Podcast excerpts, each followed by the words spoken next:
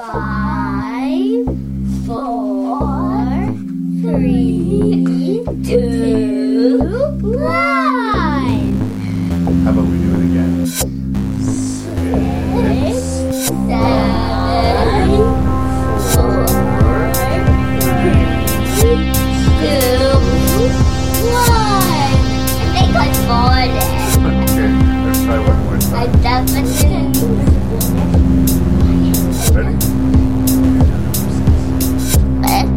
I can move you. Making review. Making review. Say six, Six, five. five, four, three, two, one.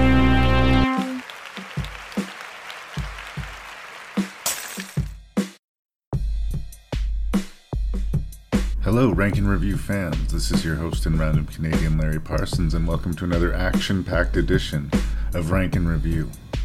It's quite the swing we're having in the show these days. Last episode, we were talking about classic creature features from the 1930s to the 1950s. Today, returning guest Skye Brandon is going to join me to discuss the first six of the Marvel Cinematic Universe films. And uh, such a generous soul is Skye that he has committed to do future episodes. So we're going to eventually chew our way through all of the Marvel movies, but we're going to do it six at a time. So uh, I hope you're into that. I hope you have some feedback to give me. As usual, you can send your feedback to rankandreview at gmail.com. That's R A N K N R E V I E W at gmail.com. The website is rankandreview.ca. And as you venture forward into this superhero discussion, please understand that there will be swears and there will be spoilers. Let's get to the action. Thanks as always for listening to the show.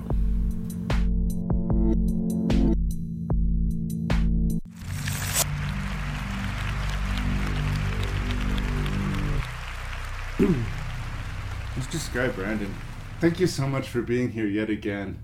I, I, I, I, I hate always hassling my friends for the podcast, but because of who I am, I have to be constantly hassling my friends for the podcast. It's like I can never just have a, a nice howdy, how you doing, catching up conversations. I always gotta have an angle. So, but this is the uh, way to make us actually catch up. but what I like is that you were pretty enthusiastic about doing these Marvel Cinematic Universe movies, and you're claiming it. Like Yeah, the whole going canon. forward, Yeah. anything that's coming under the stamp of the Marvel Cinematic Universe, we Skye and I are going to talk about in order six movies at a time. yeah. It's funny. So for this first six, I was thinking about it, watching them all in order, and I watched some of them with my kids. It's nice to be able to do a rank Yeah, I review. where rewatched could- some with my daughter as well. Yeah, But this is this is the this is the Coulson story. you're right. That's Right? his arc. He's introduced in He's- Iron Man. He's like the guy. He, this, this it's about the whole series, the six movies, this arc, the first run of the cinematic chain Is Agent about Coulson. this Agent Coulson who uh, is asked to do all the dirty laundry for Nick Shield in and this this organization and or Nick Fury, pardon me, uh, Right, for for the- Shield. for Shield, Yeah. and. uh you know, he basically is the, the glue that slowly kind of brings together He's the catalyst uh, that finally kind of makes them work as a team. all of our Avengers come As together. and- manipulative as I guess Fury is at Yeah. that moment. N- not to go right to spoilers, but exactly like you say, when we get to Avengers, he is the sacrificial lamb that is the thing that that, that linchpins everybody together, that, that makes the Avengers unite. Well, now that you brought it up, not to sidebar ourselves too quickly, but like I haven't watched Agents of Shield, the TV show, but Right. apparently He lives on. He lives on somehow in the show, so I'm always like, I gotta go check out how the heck. I, I don't they- know if it's like a do. tangent universe or it's a very comic book thing for a character to Oh, die yeah. in one book and then show up in another one. Absolutely. And blah blah blah. I will give it. Uh, I will. I will let that be.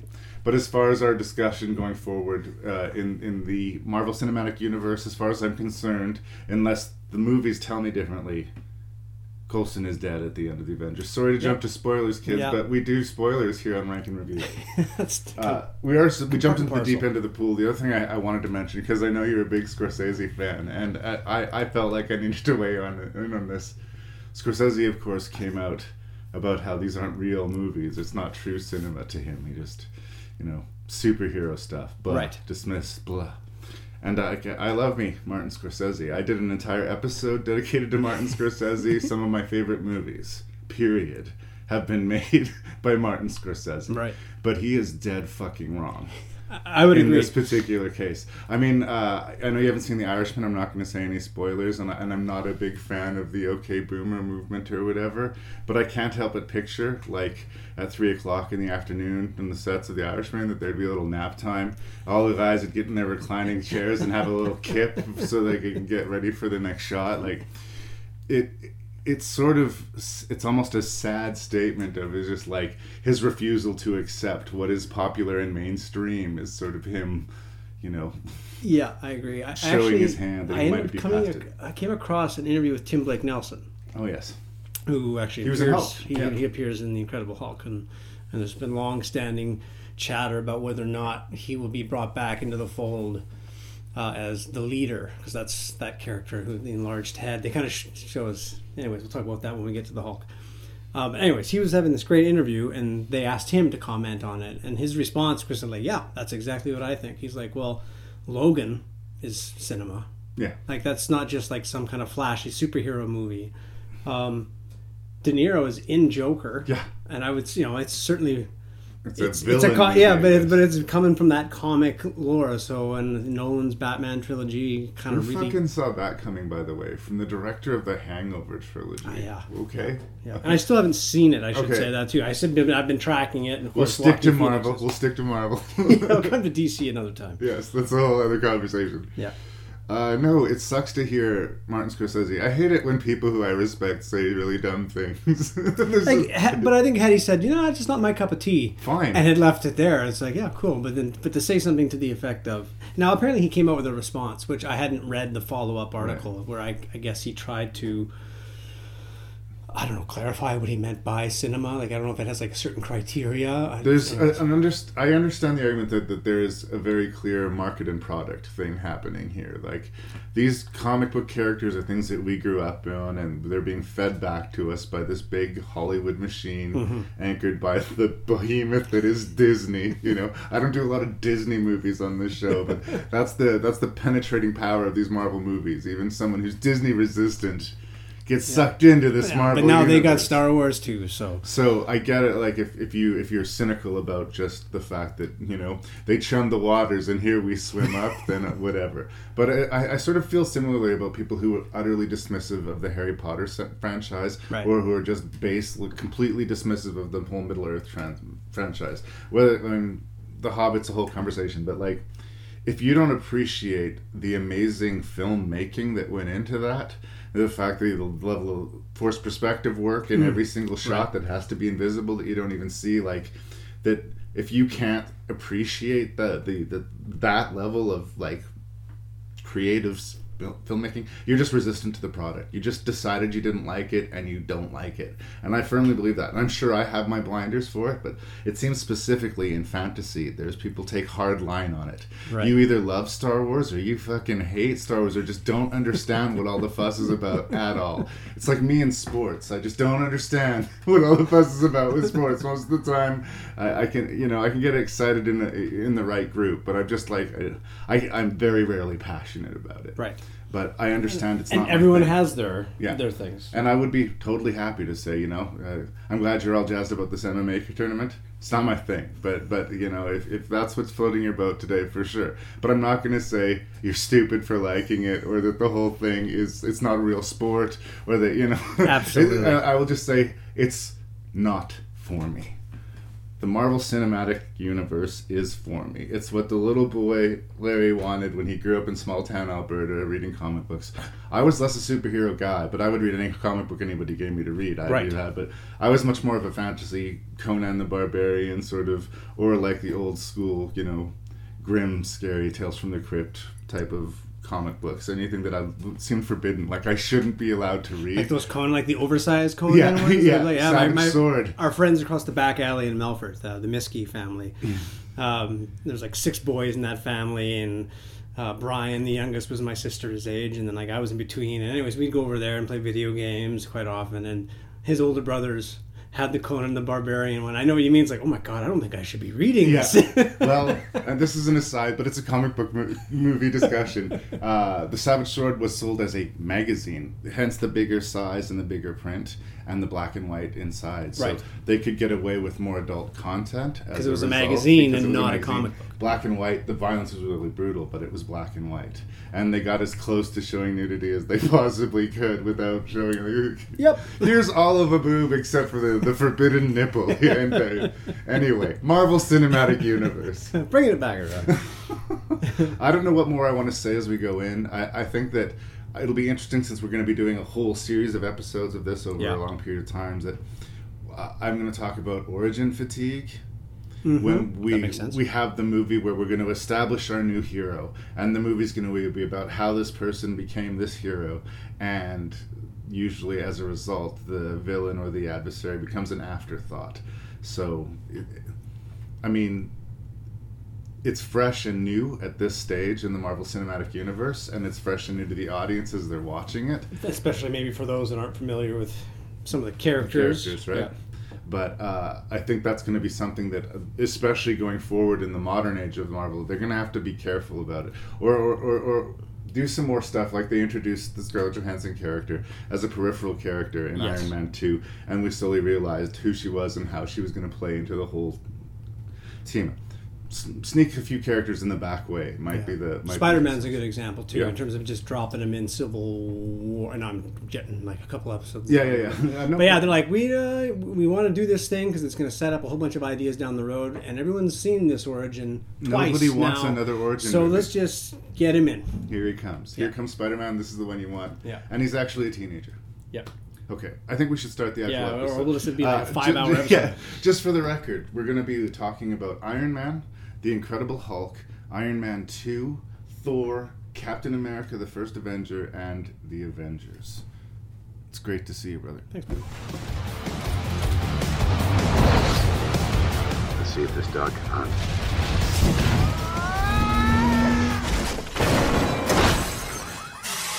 So the upgrade is complete. Tell you what, throw a little hot rod red in there.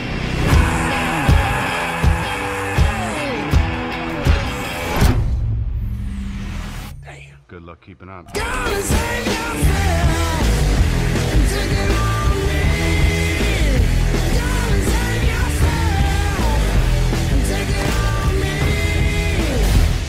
What's going on here? Let's face it, this is not the worst thing you've caught me doing.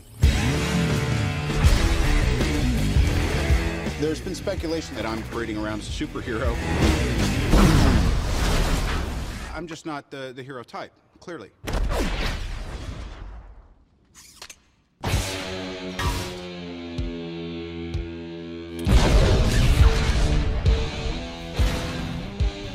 So, Jon Favreau became like the unlikely savior of science fiction. I, I, I, Time has been good to him I don't know since he did this movie in 2008. Other than maybe Rogue One, the best new Star Wars that I've seen has been his TV show, The Mandalorian. It's got a lot of people happy. and, uh, you know, he did the forgotten but I think very solid Jumanji spin off Zathura.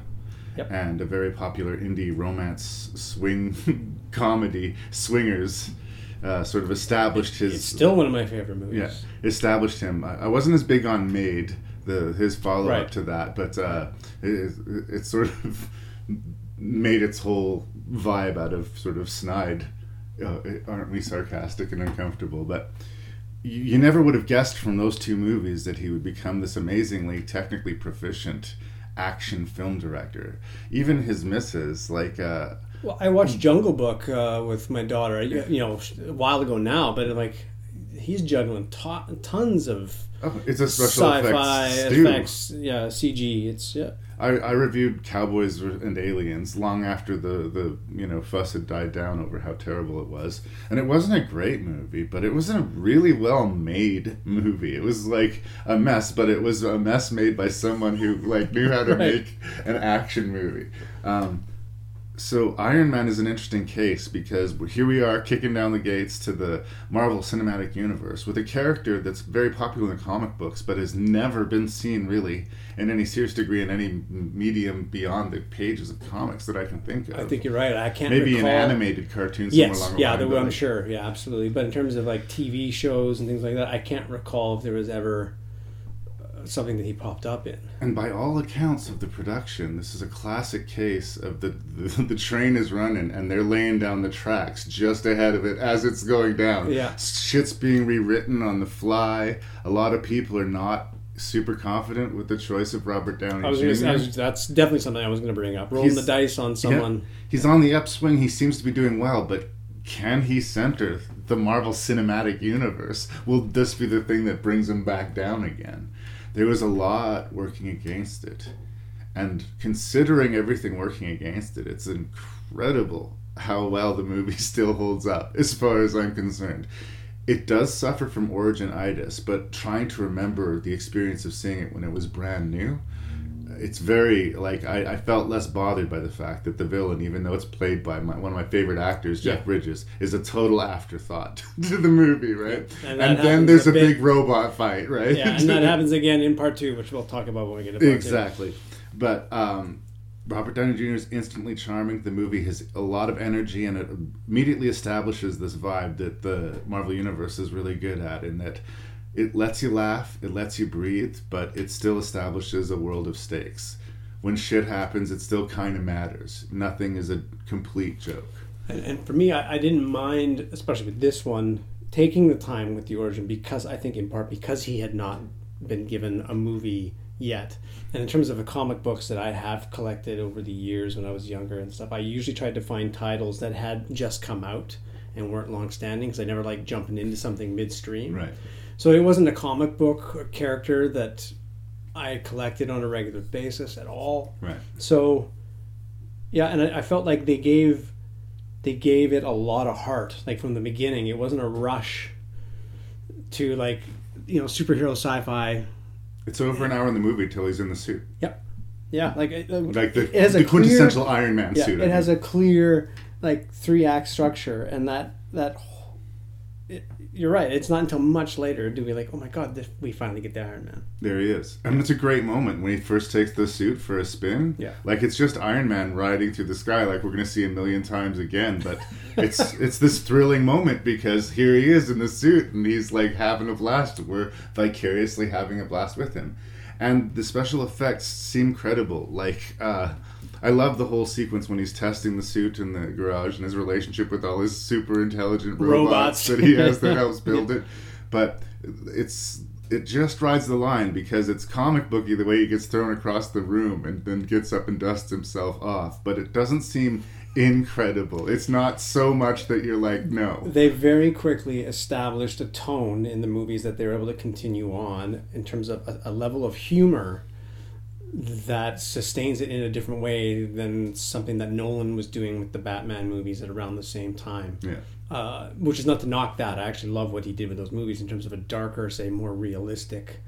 And not that this isn't realistic, but there's a level of humor through all the movies that are very reminiscent of the comic books. Characters that make like quips and Yeah. great one-liners.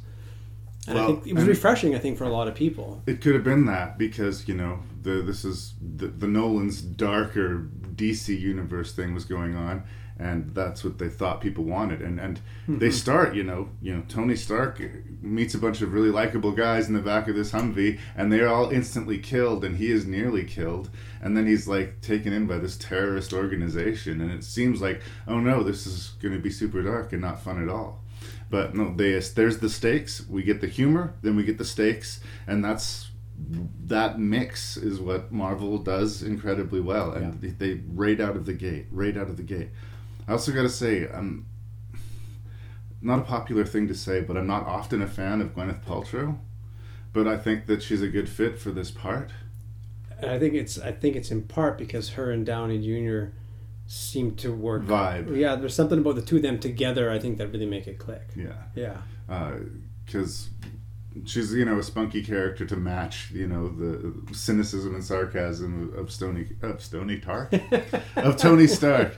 Um, there was also the big fuss over Terrence Howard, one of the highest paid actors in this particular movie, but never to be seen again in the Marvel Cinematic Re- Universe. replaced by the very talented Don Cheadle. Hey, and I heard Steven Soderbergh once said to me, or not to me, I heard, I heard him say, if, if you can have Don Cheadle in your movie, just have Don Cheadle in your Right, movie. find a way to put him in. It's you know, it's never going to be a, a, Yeah. it's never going to be a problem. He probably if you he, have Don he makes the your movie better. He makes making the movie better. everything. Yeah, yeah. So I, you know, believe, believe. Um, it is interesting, though. Again, it's probably because of this perspective of knowing that from this point forward, it's being played by a different character.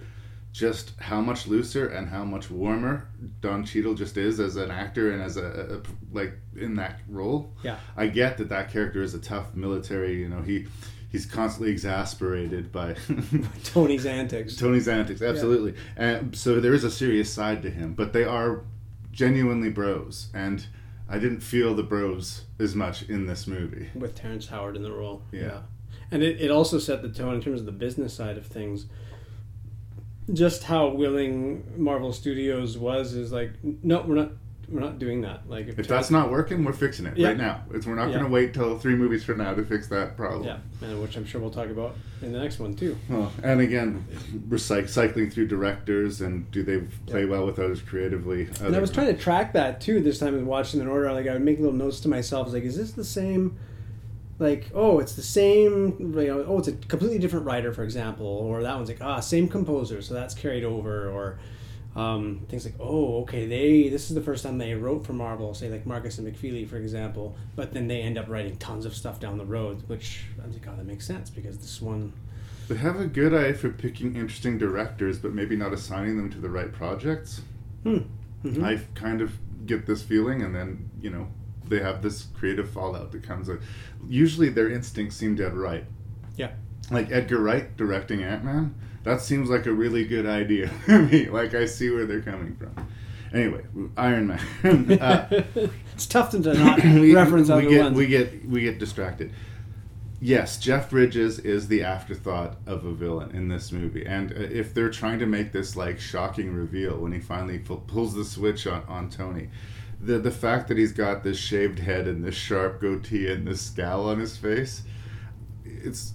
I, I'm never gonna say anything bad about Jeff Bridges. I love me Yeah. some Jeff Bridges, but maybe because this was a new feeling out the comic book thing. We we've had the X Men movie, so he was maybe a little bit more comic book than was asked for. Uh, he- Yeah. Yeah, in his, compared his to look, everyone else. his look was so different from how he normally looks. I think that that for me, I was like, oh, that's at least it's a different look. But it certainly was no. I like the very first time I watched it years ago. I'm like, well, he's gonna be the bad guy. Yeah. Like he's he's or he's in on it. Something. He's like Judge Doom in, in Who Framed Roger Rabbit. The second he walks on screen, well, he did it. Yeah. Right? Like somehow involved. Just like Yeah. yeah, enter the villain. Yeah. Right. Uh, I just can't overstate the general beat by to beat charm throughout the movie. It's constantly fun, and uh, the newness of it hasn't really shaked off. Like I said, I got thrilled by seeing Tony flying in the suit for the first time, watching it again with with, Yeah. with my son, and uh, it's just like.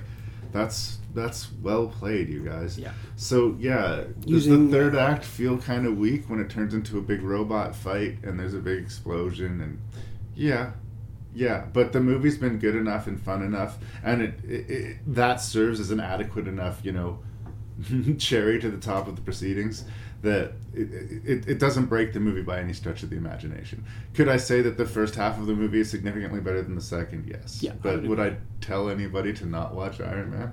No. well, again, I think it tied into that hard is just the, the whole sequence of him in the cave and um, and you know we'll jump ahead. I know I don't want to reference stuff a couple ep- you know episodes down the road Right. too, but like finding really good ways of tying in characters and and moments that get talked about. So even like being in the cave and him really being told by his fellow captive, it's like oh we've actually met once before, yeah.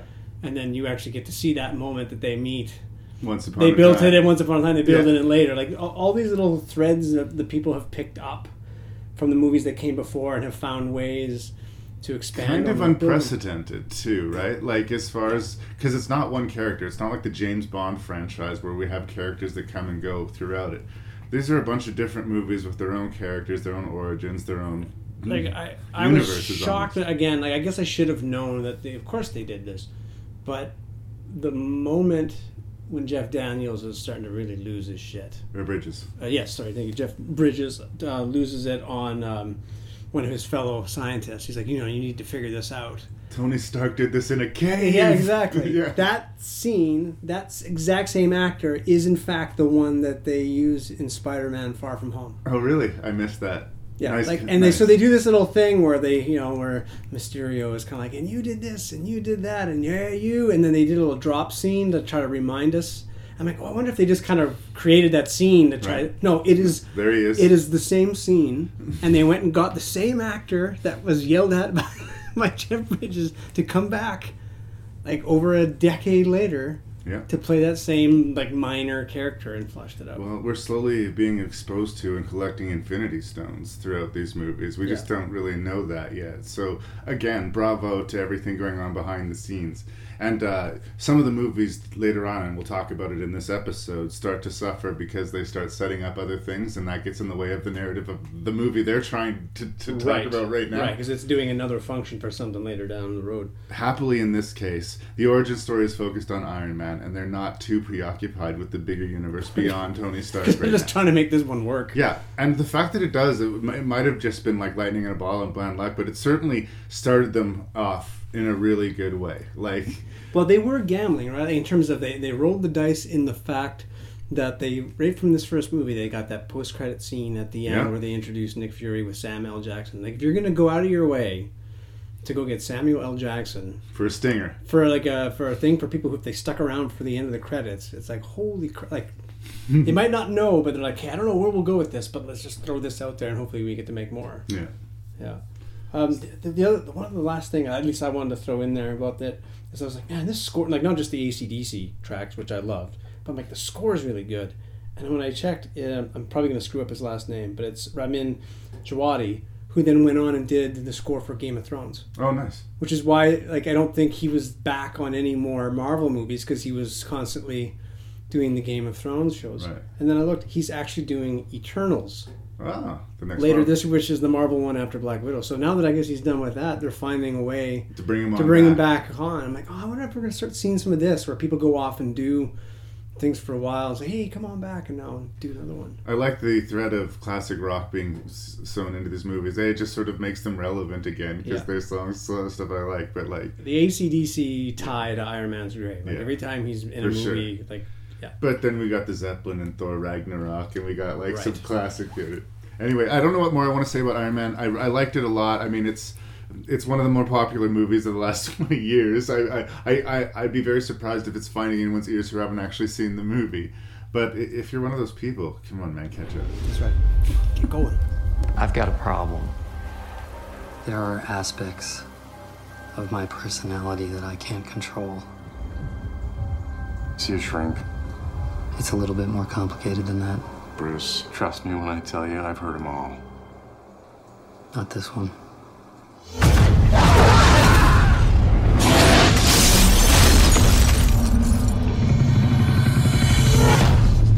We've never seen anything even close to your levels of exposure. That you survived an event like that, it's beyond my comprehension. I don't want to control it. I want to get rid of it. As far as I'm concerned, that man's whole body is property of the U.S. Army.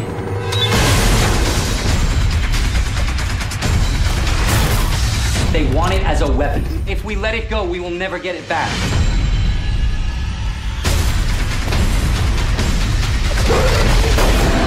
What was that? There's only one thing that can fight that. It's in me. Maybe if I can control it. I can use it.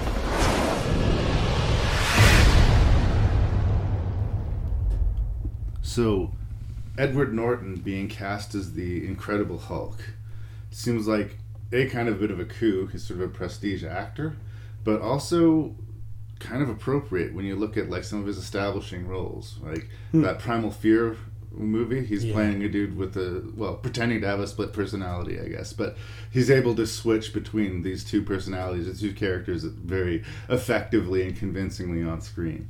Uh, the whole Fight Club Yeah. thing. The- the- he's able to have characters with duality, even in the much maligned Death to Smoochy. He's got this really, really sweet, oh gosh, everything's gonna turn out okay part of him, and this really dangerous, repressed anger that's, that's all deeply buried underneath it.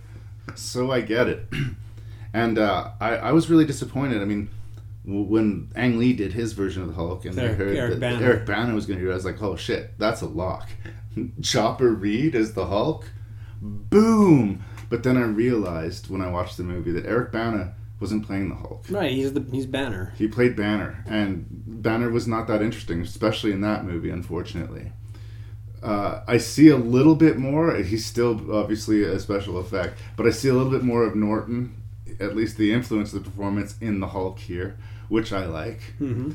And I think you know the big monster bash and spectacle that we eventually serve between Tim Roth's Abomination. Abomination and, and the Hulk delivers what I would have wanted as a 12 year old who would have read those in the panels of a comic book. It's directed by Louis Leterrier. It's not one of the more celebrated of the Marvel movies. And yeah, it, it is a big bug fight of a movie. It's not as smart, and it's when it. I guess part of the problem is maybe when it's trying to be smarter than it than it essentially is. um, but you know, for me, watching it again with my kids, I had fun with it, and they had fun with it. And any of the problems of the movie, I was able to forgive because of the amount of fun that I was having. Now, if eventually when we get to whatever episode we decide we want to stack the whole Marvel Cinematic Universe, Yeah. no, it's probably not going to land super high. I would agree, But yeah. do I think the Incredible Hulk sucks? No, I don't. I think it's fun.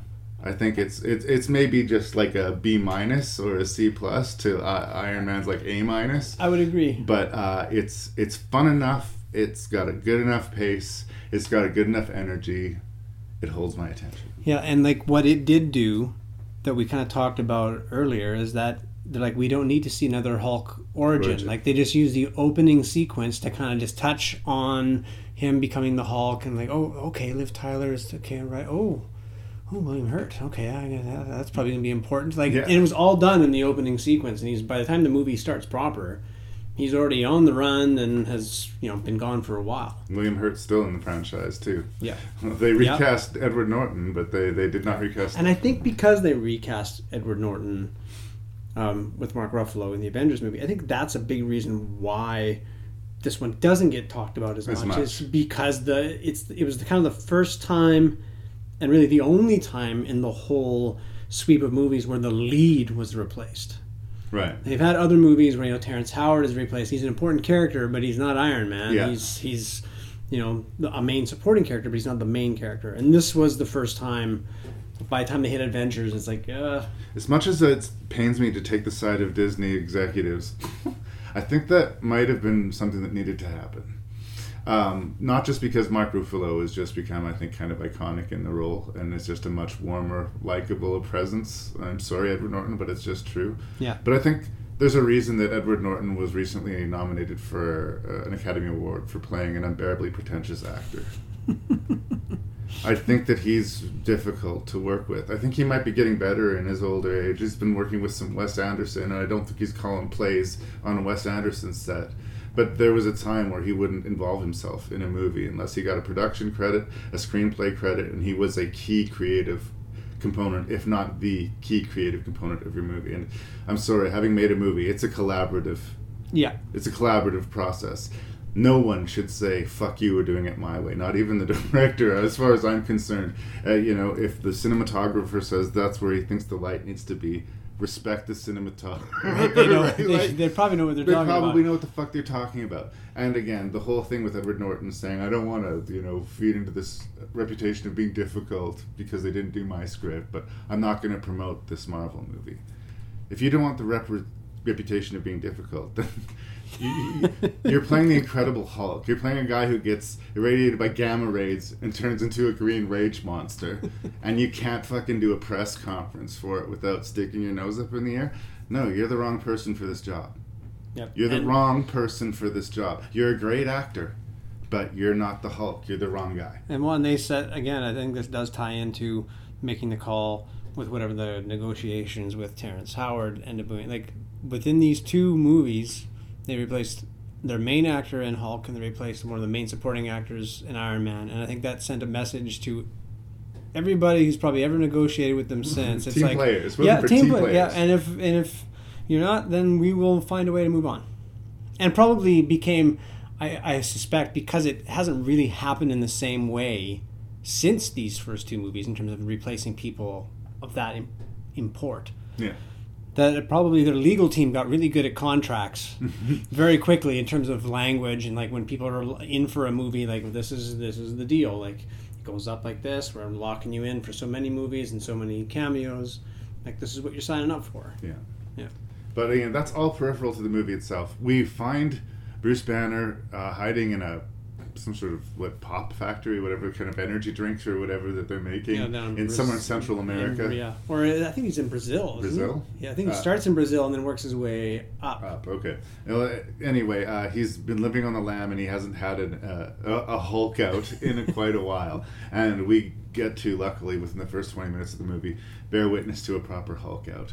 Uh, and I, I really like that first scene where, you know, it's a little bit monster movie. The Hulk is just silhouetted. He appears from the shadows quickly, or just a green hand grabs a guy by the leg and he just disappears out of It's a frame. playbook out of Jaws, right? Just don't show the monster too soon. We're gonna spend lots of time with the Hulk. So for this first Yeah. sequence, this is like a monster stalking its prey. Like, and I love what a one-way beating it is. these guys are just like the, these guys are not matched at all. And I gotta give points to Tim Roth. I don't think this is a bad movie, but a lot of people are like, it's another case of Tim Roth being a brilliant villain in a not great movie. He did it in Planet of the Apes. He did it in Rob Roy. He did it like Yeah. like again and again. He's an awesome villain in a movie that isn't worthy of his presence. uh, I think he's really great in this movie. He's got a real inferiority complex. When he sees the Hulk and how fucking powerful the Hulk is, and I like, don't want that. well, and he's like, he's in his late forties. He's past his prime, but uh, there was a time where he was the fucking most lethal person in the world, and he doesn't want that time to be over. And whatever he's got to do to keep, you know, making himself that, he'll do it. And uh, he's not like muhahaha evil. It's all just about himself. He's very, uh, you know, navel centric as far as villains go. But I liked him. Once again, Tim Roth, dependable actor, dependable villain. Yeah, yeah, and I thought, you know, it set up a, a really good dynamic between uh, William Hurt's character, uh, Thunderbolt Ross, uh, who's super important in the comics. Yeah. Uh, just that co- connection of like him trying to then, well, just the whole notion of weaponizing the the serum, if you will. And I thought that you know it's not subtle, but it's they're already tying in potential Captain America stuff. Like Yeah. they they're laying that groundwork in terms of Super soldiers. yeah, yeah. Yeah. Well, we're gonna do it this way. We'll try that. Um, it got a bit, yeah. Like it falls apart somewhat for me at the end when it's like, all right, one monster fighting another monster. It's like, how does this monster talk and that monster does? Like I, sometimes my brain's like, oh, Skye, stop Yeah. that shit. It doesn't really matter. It's two CG uh, monsters fighting each other. When I start twitching and, and, and getting fidgety in my seat is uh, the Liv Tyler uh, making moony eyes at either the Hulk or at, Norton himself. It's this role that she's been asked to play again and again. She did it in Lord of the Rings. She did it in Armageddon, where she just has big wet eyes and stares longingly and worriedly at the at the, the male love interest. It's not bad. It's just it's so familiar. It's like get to the next scene. Like I, I really genuinely loved it. There's a big climactic action sequence that happens on a university campus. Yeah. And it looks like they're right about to have another one of these gushy scenes, and then all of a sudden, Bang! bam! We get hit by action. I'm like, oh, thank God. Let's undercut that. Um, but I, you know, for me, this the, the section that worked the most, you know, I, I think the whole movie does work, is when he's on the like when he's literally being chased. Yeah. It feels like a Bourne Identity movie. Like the score is great. There's a pace. Like oh my god, he's always going to cut down that alley and go that way. I'm like yeah, like some of the best stuff in that movie's got nothing to do with the CG. and I love this idea that he has to keep his heart rate down to a certain level. He can't get too pissed off, or else like he'll hulk out Yeah. against his own will. Yeah. He can like keep it. He can keep his powder dry, but it's a focused effort Yeah. to do it. And uh, Yeah. I liked the the stakes of that. I kind of missed that going forward. I know we don't get another proper Hulk movie again because the rights are all tied up or whatever. But Yes. he can be used as a peripheral character. But for some reason, right now, Marvel can't make a standalone yeah, Hulk uni- movie. it's Universal uh, that has the distribution rights for Standalone. a standalone. Yeah. Anyway, uh, as far as I, I like that that that hook is Banner is terrified of turning into the Hulk. He doesn't at this point have any memory of what happens to him when he's the Hulk, or just sort of a vague after vision maybe. But like, uh, so he doesn't know who he's hurt or what damage he's done or he might do. So it's something that. it, it, it could save his life, but it could cost someone else their life. So I like the dramatic stakes of that. Yeah, they um, um, picking up what we talked about with Iron Man. You know, they drop in another post-credit scene already, bringing Tony Stark to to walk into the bar and have an interaction with with Ross, William Hurt, yeah. William Hurt's character, and like, you know, I think maybe there was a little rewriting on the fly later on. Uh, just because watching them so close and uh, They seem kind of cozy. uh, yeah, well, yeah, and not and not just that. It's like, uh, you know, later on, it's like the Avenger Initiative. Well, that was you know abandoned. Like so, I'm like, I think they were probably planning to do something a little bit different. Like, ah, let's do it this way, which is which is totally fine. But I do think it's pretty great to see like a post credit scene like that that soon. Going, you know, no, they- they've they've got a map. They I- might not have a detailed road, but they know where they want to get from A to B. I don't know. Look at it this way: with these first few movies, introducing the main Avengers and their new cast, and doing this. If if you treat it the way you would a TV series, that that this is several seasons in now, or twenty some movies into Yeah. it. These are the first few awkward, stumbling episodes when they haven't quite nailed down the characters yet, and you know the the voice of the show hasn't quite been fully established. All the ingredients are there, but maybe the proportions are not quite to perfection Yeah, yet. and these first two both came out in 2008, so Yeah. I don't think they they could have predicted as great a success as Iron Man was. So I think once they could see those two held up to each other, it's like okay, this landed a lot Closer to Iron closer, Man. yeah. So uh, we want to start kind of going more this route. So let's get Iron Man 2 out as soon as possible. Exactly. Is there anything else you want to say about the Incredible Hulk? Uh, no, the only other thing I kind of noticed, like, again, it's 2008. I'm like, ah, the CG on that one particular doesn't hold up quite as Just well. Just the amount of it. Yeah, like, I'm like, I could see the seams Mhm. a little more than than as things, but then technology gets better and it's It appeals. efficient. It appeals to the child in me. I, I'm so forgiving of that stuff. It's just same thing with the Ang Lee one. That whole scene where he's fighting the the guys at the campus with the whatever audio cannon. There's Yeah. like shooting sound waves at Yeah, him. I like and he's using the metal sheet to protect himself. And like, yeah, it looks kind of like a cartoon, but it's also sort of awesome. so I let it go. yeah, no, it wasn't that so much. It was more like just in the like when they would try to do close-ups On and the his facial face. and his face, like that stuff. They certainly cl- clearly got better at it mm-hmm.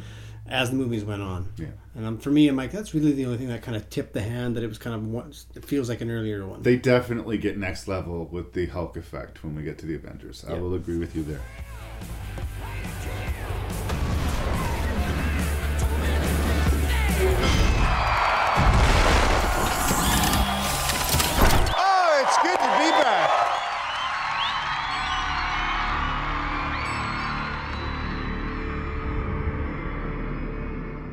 Come from a family of thieves and butchers. And now, like all guilty men, you try to rewrite your own history. And you forget all the lives the Stark family has destroyed. There will be blood in the water, and the sharks will come.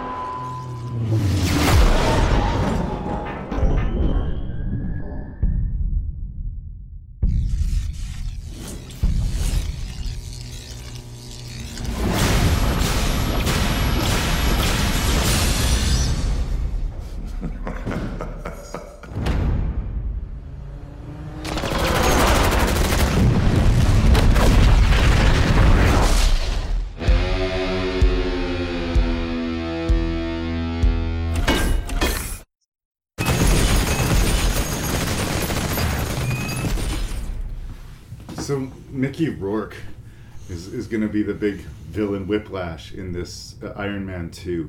And uh, w- I have a weird thing with Mickey Rourke because he is so schizophrenic in like what he brings to a movie for me. Sometimes having Mickey Rourke in your movie is just a blessing, and sometimes he is the weight that sinks the fucking ship. And the weird thing about Iron Man 2, because I wasn't sure what I was going to get, is that I think especially for the first and second act of the movie, he works really, really well as the in the shadows. What's he gonna do? He's gonna really mess Tony's world up. But the deeper into the movie, he just the less interesting, unfortunately, he becomes. Part of it is the script and the stuff he's asked to do, but part of it is. I'm gonna put to the level of interest it being put into the performance by Mickey Rourke. By the time he's doing this uh, smug back and forth with Sam Rockwell in the in the labs, Yeah. uh, there's just nothing scary about him anymore. The good news is is that the movie's running on an engine of Robert Downey Jr.'s charm, and that doesn't seem to have lost any of its gas at all. no, not. And actually, like I'll just kind of jump right to like my biggest thing with the movie is I actually found I hesitate to call it the subplot because it's also concurrent, but him trying to figure out how to stop like poison? the poisoning and crack that code and trying to find something that that I actually had was much more invested in that and the whole stuff about his dad and you know getting to look at the thing and realize oh my god this is actually a map to something in terms of I do this and do that and like in the watching the video back of his dad getting a Getting- message years later I'm like Yeah. that stuff is like oh this is awesome. Yeah, there's a lot of really good stuff, and I didn't mean to come out of the gate super super negative. No, but I think I only bring it up because, like, for me, then it makes the the stuff with Mickey Rourke by the end uh, repetitive and almost redundant. It feels like, oh, as we said, another guy in a version of an Iron Man suit that we're fighting again, which is how the first one ended. Yeah, yeah. Yeah. And the the movie's got a lot more fat on it, even than the first origin story, because we're going to be introducing Black Widow into the mix. Mhm. Coulson's got a lot more to do in this movie. He's got a couple of really good lines in this, uh, and uh, we're definitely getting more into the Avengers Initiative. And Yeah, more the, Nick the- Fury. The plot gets distracted by some of that, and then, like you said, yeah, he's slowly being poisoned by this device that's supposedly saving his life, and then Whiplash, and then Sam Rockwell. Right. I love Sam Rockwell, like as a person, like as, as a, oh, I don't know, I've never met the man, but he just seems like a, like he always brings something to it, and he brings a lot to this character. But I can't help but feel like if the Marvel Cinematic Universe was going to bring Sam Rockwell to the fold, like I kind of wish they gave him a part where he had a little more of a hand to play. I have hope that he's one of Maybe these he'll come characters back that again. they'll they'll bring back. Because he's obviously in the slammer for the time being. I Yeah. think he's probably asked to spend some time in his room. Yeah. He's been a bad for, boy. for bad behavior. Yeah. And I like the the smarmy charm of him and how he's got like this big inferiority complex to Tony Stark. He'll never be as smart and as a technical and innovator as Tony Stark. The whole hearing sequence where he you know hijacks the, the video feed and show, you know and just watching stuff go south and him trying to like unplug shit. Like yeah, I, I will have I you know it. that pilot survived. yeah. Yeah, and it's great and it's good and it sort of supplies a lot of the funny, but also like he deflates a lot of the scares out of the Whiplash character once he sort of hires him to be this lab monkey and he's a very uncooperative lab monkey and their whole you know, it just I wanted to see conflict between Tony Stark and Whiplash, and I got more conflict between, between Whiplash. Hammer and yeah, and Whiplash. But it's- Favreau's here again. There's some great set pieces. The Iron Man has to go to war against a whole like army of, uh, of suits, and uh, Yeah. or so, pi- pi- people are being piloted, but they have no control over the suits in some cases here too. So Yeah. um, there is fun spectacle to it. I, like it's a thumbs up review. I'm just a little bit less enthusiastic. And again, when we're talking about the whole sweep of the Marvel Cinematic Universe, no, Iron Man 2 doesn't loom is large. It also has this uncomfortable pressure of living under the shadow of Iron Man, Yeah. which was a surprisingly large shadow being cast. Yeah, I, I, I, I had not realized that it's Justin Theroux who wrote the screenplay. There you go. Like I'm like, what? He's like the guy who dated Jennifer Aniston. It was like one of the bad guys in the Charlie's Angels movies. What is he doing writing a Marvel movie? So uh, not that I thought he did a, a terrible job. Like I said, like there are these sections of it that I just absolutely loved, um, and it was actually uh, maybe a smaller recasting, but now we actually got Howard Stark. Um, you know, even though he was referred to in photos in part one, now Yeah. we'll have a whole new An actor, actor. and we finally got John Slattery, who plays him in this stuff in, in Going all- forward. Going forward, other than the young Howard Stark Right in Captain in America. Captain America and some of that stuff. So Right. he, we've had multiple people play him, but in terms of that older Howard Stark, it's Slattery, who I love as an actor. Right. So I'm like, God, I love seeing him. Um, yeah, more AC/DC. Loved it. No complaints. yeah, Don Cheadle's in for Terrence Howard. What else? it? Garry Shandling Right. as Cam- Senator Stern, and it's like that's the introduction, and he keeps coming back. Oh yeah, Hail Hydra. Yeah, yeah. I'm like, I love it. I love just putting these breadcrumbs that other people picked up. I um, going back to see movies, just sort of seeing Garry Shandling. Like I, I smiled, and then right away the smile kind of died on my face because Garry Shandling's dead. but like, no, it's a great, and the kind of great use of that. It, it's like in a weird way, it's all the little beats of the movie that are fun and charming that work for me. Happy getting his ass kicked by Black Widow in the in Yeah. the training ring or whatever. Yeah. Uh, that really works for me in a lot of ways more than the big spectacle Yeah. at the Monaco The race. Happy and Black Widow going into the in, in the time that it takes him to take out one, One guy, guy, she clears the out the rest. But you're still kind of happy for Happy. Yeah, you you, got the that guy. guy. You you legitimately won that fight, Happy. so yeah, fun, uh, but it, it's problematic. I, I don't know if we can just blame the script necessarily, or if like this is one of the movies where you can definitely feel okay. We need to have this in the movie, so. Put this in the movie, John, and make it work. yeah, yeah. And it really it took them a little while to get. oh, I guess time's relative, but they jump right. Like so, they do these two. They come out. The first two come out around the same time, within a few months of each other, and then it's two years before they come back to Iron Man two. So it's not like you know. Of course, they're on this pace now where they're putting out anywhere between. Well, it'll be two movies this year because they're coming off the whole double shot of Avengers and Spider Man, but you know now we're in a in a pattern where they're doing three or four a year is going to be the path going forward. So I think it's like they had to look at these two Iron Man. Okay, we're going to have to do the sequel to It and bank on its popularity in order to now do the push for the Forward. next Yeah. few that we're now going to be introduced. Um, I thought, you know, I guess we didn't talk about this with the first Iron Man, but what I did think was a smart thing to do is they used the very end of Iron Man 1 to launch Iron Man 2. The press conference. The press conference at I Am Iron Man, which was a really great thing that they did in the first movie. It's like, you know what, let's just throw the secret identity thing. Eradicate it. Let's get it out of the window, right out of the way. Yeah. First movie, he just like blow it up. Yeah. And I think that was a really great call. And I think that's why it felt like a different kind of superhero movie for a lot of people too. It's like, oh, now the cat's out of the bag. I also like the character choices for Tony because of all the shit he's dealing with and because he's keeping it all close to the vest, the fact that he's dying, he's lashing out and he's doing shit he shouldn't do and Yeah. he's getting drunk at parties and he's wrecking shit. And Yeah. you can't help but think, you know, that this is material that Robert Downey Jr. could probably relate to. I'm guessing there's a few evenings that he wishes he had takes backs on, you know, like uh, that time I crawled through a window and was discovered in a young girl's bed. That- yeah, that, that, I'd like to take that one back. Yeah. Um, and it's not really like rubbing his nose in the shit in it that way, but like, I, But I think it's, that- it's there. I think Absolutely, and I think it's it's also very. It comes from the comics, you know. It's not as fleshed out. He's a this- playboy, yeah. yeah. yeah, and there was this really great storyline in the comics that they really drew on. It's like he, you know he became a full blown alcoholic in the comics. It's like this is something that he's got to kick, or it's going to be the end of him. right.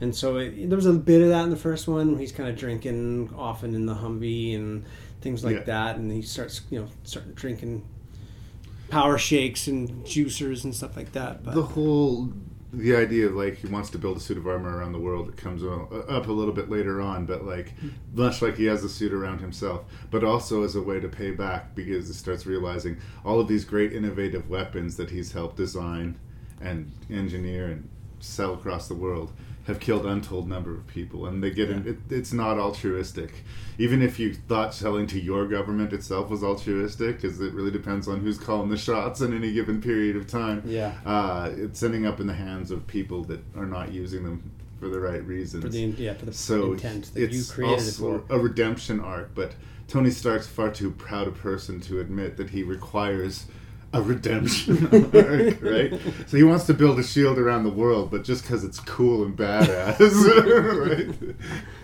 right?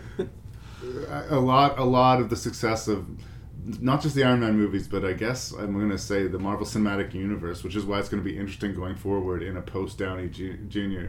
way, Yeah. is he is him is the man Robert Downey Jr. himself. Even in this one of the weaker of the Marvel movies, he's he's He the carries reason it. he's the reason it works. Yeah, it's it's it's one of the better marriages of actor and role that's happened in a long time. I mean, he wasn't meant to play Dolittle. I don't think it's gonna do. it's another conversation. Uh, Eddie yeah. Murphy's Dolittle. I don't know. Yeah. What was wrong with that Dolittle? The original Dolittle.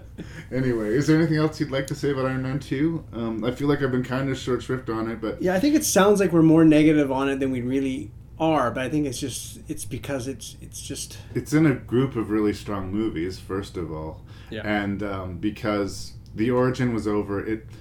It, it almost works more as a, a middling issue of a comic series, getting us towards the Avengers, than it does as a standalone Iron Man movie, and that's, I guess, a problem. But it's overcome by the fact that it's entertaining. Yeah, and I guess not that this will segue into the next one, but I do appreciate, especially now in hindsight, that they were able to introduce Black Widow in this one in a way that was a bit more.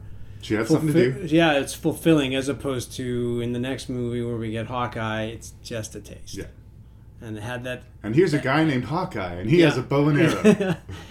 He's going to be important going forward.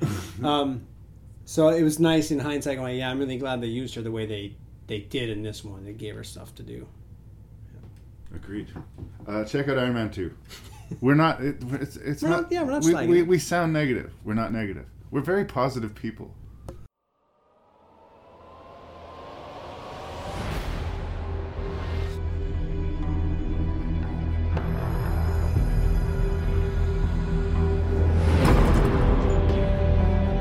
Have sacrificed much to achieve peace. For, through your arrogance and stupidity, you have opened these peaceful realms and innocent lives to the horror and devastation of war. You are a vain, greedy, cruel boy. And You are an old man and a fool! You're unworthy! Father. And now take from you your power! And I cast you out!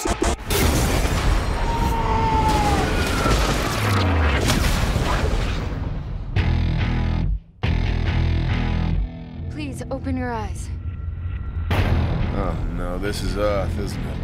Where he comes from? Your ancestors called it magic. And you call it science. I come from a place where they're one and the same.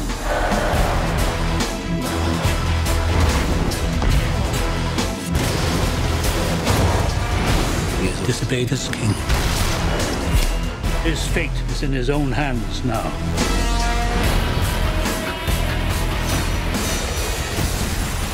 I will end this. Kenneth Branagh. Here's another case of really smart, smart decision making on the on the case of Marvel because this is going to be a tricky door to kick down if you ask me. Thor is an awesome comic book, but just because it's an awesome comic book does not mean that it's going to translate into a movie. And like, we've been asked to swallow some pretty big pills. There's a big green rage monster, right? There's a dude in a flying iron suit that can do pretty much any imaginable technical feat that you could think Just of. Just give him long enough to think about yeah, it. Yeah, give him an come up with the answer. afternoon and he'll he'll crack time travel for you. Right? so yeah, but even by that stage, this is a, this is a fucking god. Okay, we're talking about Thor, the god of thunder, Loki, the god of mischief, and like the, they're, they're working on a whole different table, and. and you, you you have a passing interest in Bill Shakespeare, as I recall. I've read one or two of his plays. Uh, some of Branagh's most successful work, as far as I'm concerned, is his adaptations of William Shakespeare. And the reason is, is the man as much as I love him, has no fucking subtlety to his directing at all. Like he is an aggressively loud. I'm making a movie director, right? Like, restraint isn't something that I think of when I think of a Kenneth Branagh movie, and that's to the good or bad. I, I, I like a lot of his movies, but it really works for Shakespeare, and it really works when you're dealing with these huge archetypes. Like the, this it's not really greek myth but like that's how he's treating it. Yes. it's huge it's opulent it's deadly serious. Everybody's taking it deadly serious. He's treating it like shakespeare. He, everyone's being completely straight-faced about it. And like that world as kind of ridiculous. I mean, it's impressive, visually amazing, but sort of ridiculous because everybody's so stone straight, and because they have Idris Elba and Anthony fucking Hopkins, you know. You don't question it at all. It's like it's big, and you kind of like got a dopey grin on your face. and Thor is, you know, a really interesting character, especially transplanted into this crocodile Dundee fish out of water Yeah. adventure that he's asked to go up, go on. And Thor changes a lot. Not just the man himself, but the vibe of Thor and the world of Thor. There's a notable change going forward from this. But does this isolated Thor movie work more than it should? Yes. Yeah, I would agree. Absolutely, it does. There's still stuff they're going to figure out about Thor. There's still something that's sort of innately weird and like funny about it, but it works more than it shouldn't. Much like we said for all of the other movies we talk about here, the big robot fight at the end of the movie is almost an afterthought to the sort of charming Thor does, has his powers. Thor's a dick. Thor loses his powers. He's less Not of a dick. He gets his powers back. back. He saves the day. right? It's that bluntly simple, but it's really fun. It's a fun watch, and uh, not since Iron Man did I laugh as much. Yeah, I think you realize, at least I did, I realized like, wow, Hemsworth really found the comedic tone actually a lot faster than I think people would realize. They talk about now about, oh, he's turned into this really great comedic. I'm like, he was doing funny stuff. Like the whole, that, as you said, the fish out of water sequence, like, there's some really funny moments that he's bringing to it. He's riding that line of playing, you know, this. He used to be invincible, so then he gets tased. Yeah. Ow! Gets a needle on the ass. Yeah. Ow! Yeah. Uh, so and that's fun, and uh, I also like like when he's OP, when he's overpowered at the beginning of the movie, uh, and all of like the rich kid arrogance that goes behind it. He's born with everything. All of this stuff was just handed to him. Innately powerful, ravishingly handsome. Yeah. you know, and he can just take out an army swinging his uh, hammer and still looking badass while he does it. Uh, to be brought down so low is it's dramatically satisfying.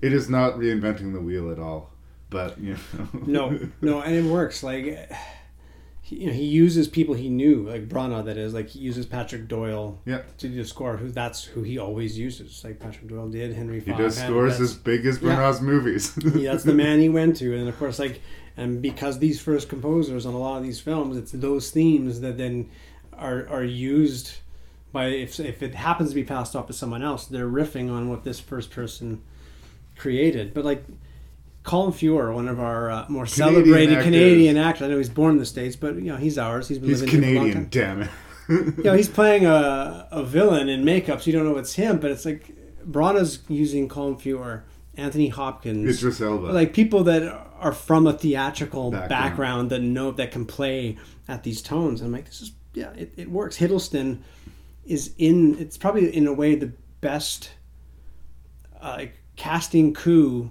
that could have happened to them. Like I don't want to put the importance on one actor too much, Right. but in terms of how important Loki is for things going forward.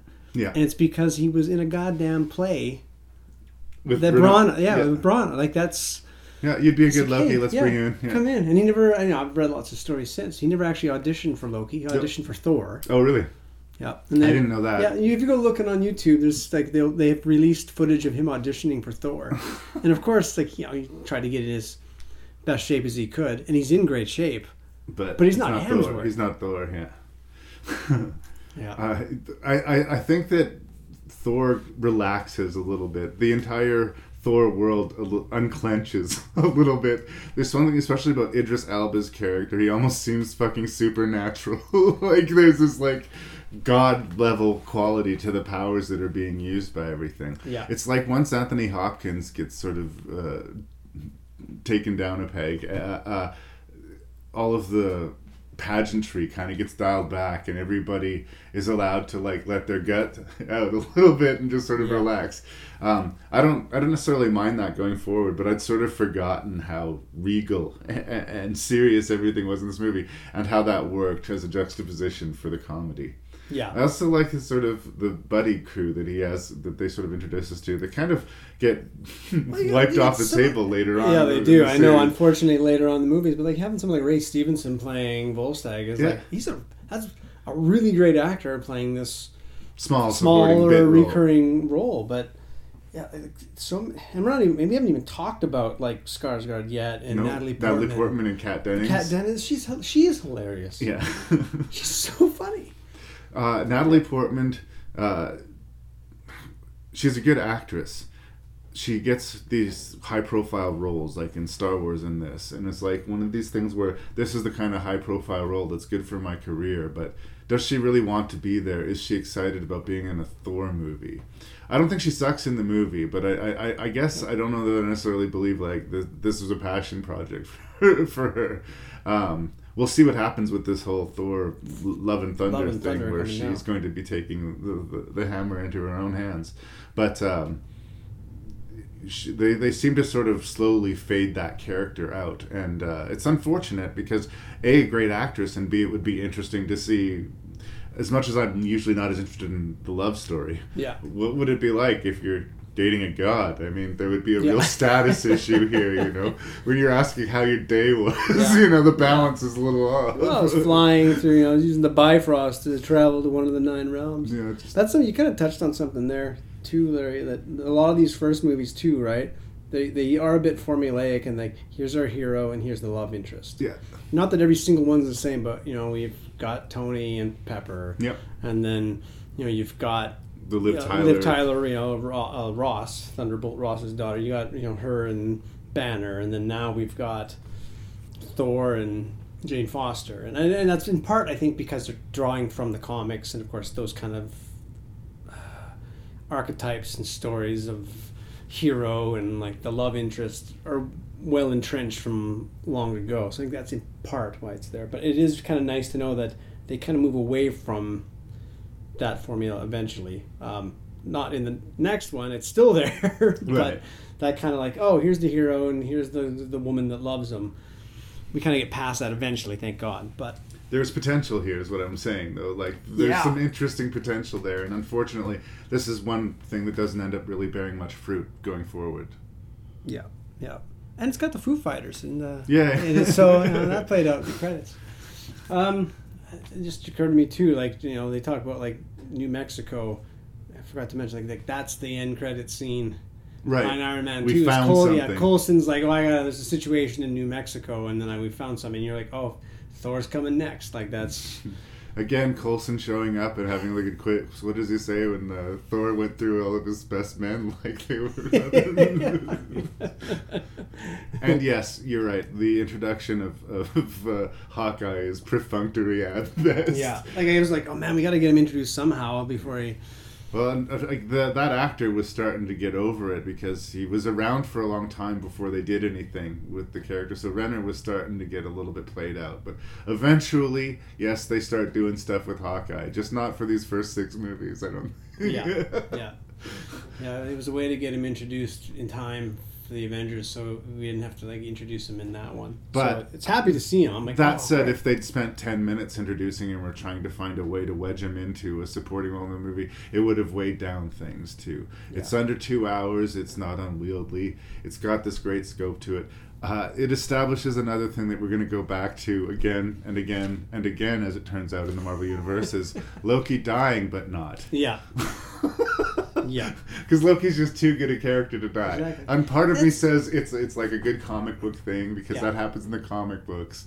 But it also, after a while, makes death count less in the Marvel it- it's like, what are the stakes here? People just come back, which is a very comic thing. That's going forward into the multiverse, and now that we've cracked time travel, what does death mean Yeah. anymore? Yeah, and I, I remember reading a while ago. Someone was like, trying to like rank like the Marvel villains and Right. and usually the ones in the Thor movie kind of get like knocked down low. I'm like, but it's in part because they're not really the main like they're not the main villain. Thor's biggest enemy in this movie is Thor in a lot of ways. Well, yeah, Well, and his but- brother's being a dick. Exactly. yeah. So like you know Loki, if you're trying to compete with Loki, it's like yeah, Colin Feore's got an uphill battle. There's no way the the king of the Frost Giants is going to seem like as big a deal because we're focusing on these family dynamics. Yeah. And then the same thing happens, uh, in my opinion, in the next Thor too. It's like we got a great actor playing the villain, but yeah, but Loki's back. Some of the stuff you describe it and it shouldn't work. Like, okay, Thor uses the magic helmet of Vilnir or whatever to Yeah. uh, destroy the magical rainbow bridge that thus severs his passage back to his greatest love. That sounds so so saccharine that I think I just got a cavity because I said it out loud. But Branagh kind of makes it work. And when, when when Thor gets his hammer, it flies back to him, and he you know he levels it back up to Thor again. It's a great moment in the movie. It's Yeah. like, yeah, Yeah. now now you're in trouble. Now Yeah. Thor's here, I, mean, I just motherfuckers. love these little moments like these hammers. Like he just will put his hammer on top of Loki And just leave it. it because he can't he can't pick it up, so he's just stuck there like a dead bug. Like like shit like that is fun. But it did like that that battle. You alluded to it earlier, like the battle between Thor and Loki. Just felt like a it's a bit of a letdown. Yeah. Because at that point I'm like, well, I, I kind of. The peak was Thor becoming Thor again. Yeah. And the movie had peaked then. I mean, it's not that the rest of it was bad or anything like that. Yeah. And yeah, Stellan Skarsgård, always solid supporting work. Kat Dennings, very, So very funny. charming and So funny. funny. Uh, She's another one of these actresses who's consistently good but never used enough, I find. Like, Yeah. I like seeing her, but I always feel like I want more. Yep. So, and that's another character that's kind of vanished from the show series now, I think. Kat Dennings' character. Yeah, we haven't seen her in a while. No, I, but I do. I believe she's going to be a main player in the Falcon Winter Soldier Disney Oh. Plus show. Okay. Uh, I think I read that she's in it as part of the cast. So I'm like, oh, well, I wonder what that. Well, you and I are just going to focus on the movies for Movies now. for now, yeah, shows, oh my God, shows. We've Um, got 20 some movies to consider. Uh, and the only, yeah, the only thing I, I kind of clocked too is um, they're introducing like others, like, oh, there's a Shield agent who you know later down the road is like, okay, but He's not, it's crooked. Yeah, it's like that person's gonna be actually more important than we would have thought at this point.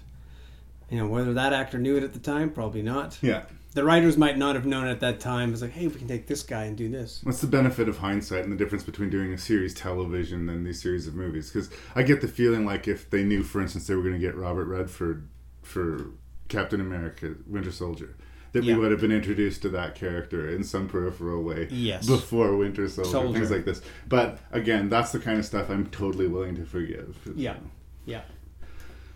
Thor is a good. It's it's a it's a fun, energetic romp. It doesn't take itself as seriously as some of the other movies, but that's not necessarily a bad thing. It's it feels different than a lot of the Marvel movies going forward, but I think that's part of its charm out of this bunch of movies. And it's one of the few movies upon revisiting that I think I actually went up in my in Right. my esteem when I when I came back to it. Yeah, and I think the fact that it's different it might just lend itself to the fact that it is different. It's not all of a sudden, hey, we're on Earth, and here's someone like, you know, being changed by science or coming up with it. It's like we're, as you pointed out, we're talking about myths and gods. Uh, and like it's it can't help but be different. And again, good call on Branagh. Yeah. Good call. That wasn't so bad. That was penicillin. We are going to win this war because we have the best men. Now, Mr. Stark. Nay, will personally escort Adolf Hitler to the gates of hell.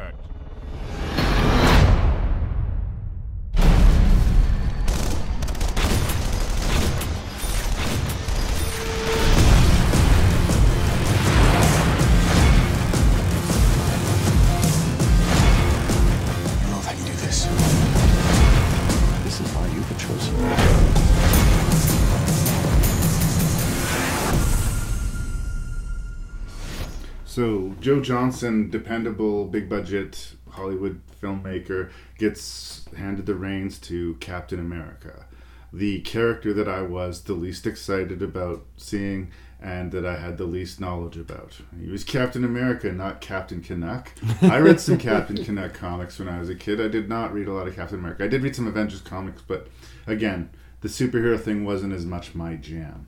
But uh, you know, uh, I'm not as big into American patriotism because I'm I'm not American. Mm-hmm. So I guess I, part of me is just intrinsically going to care a little bit less. And it was a real feat of the movie that I came out a big fan of Captain America.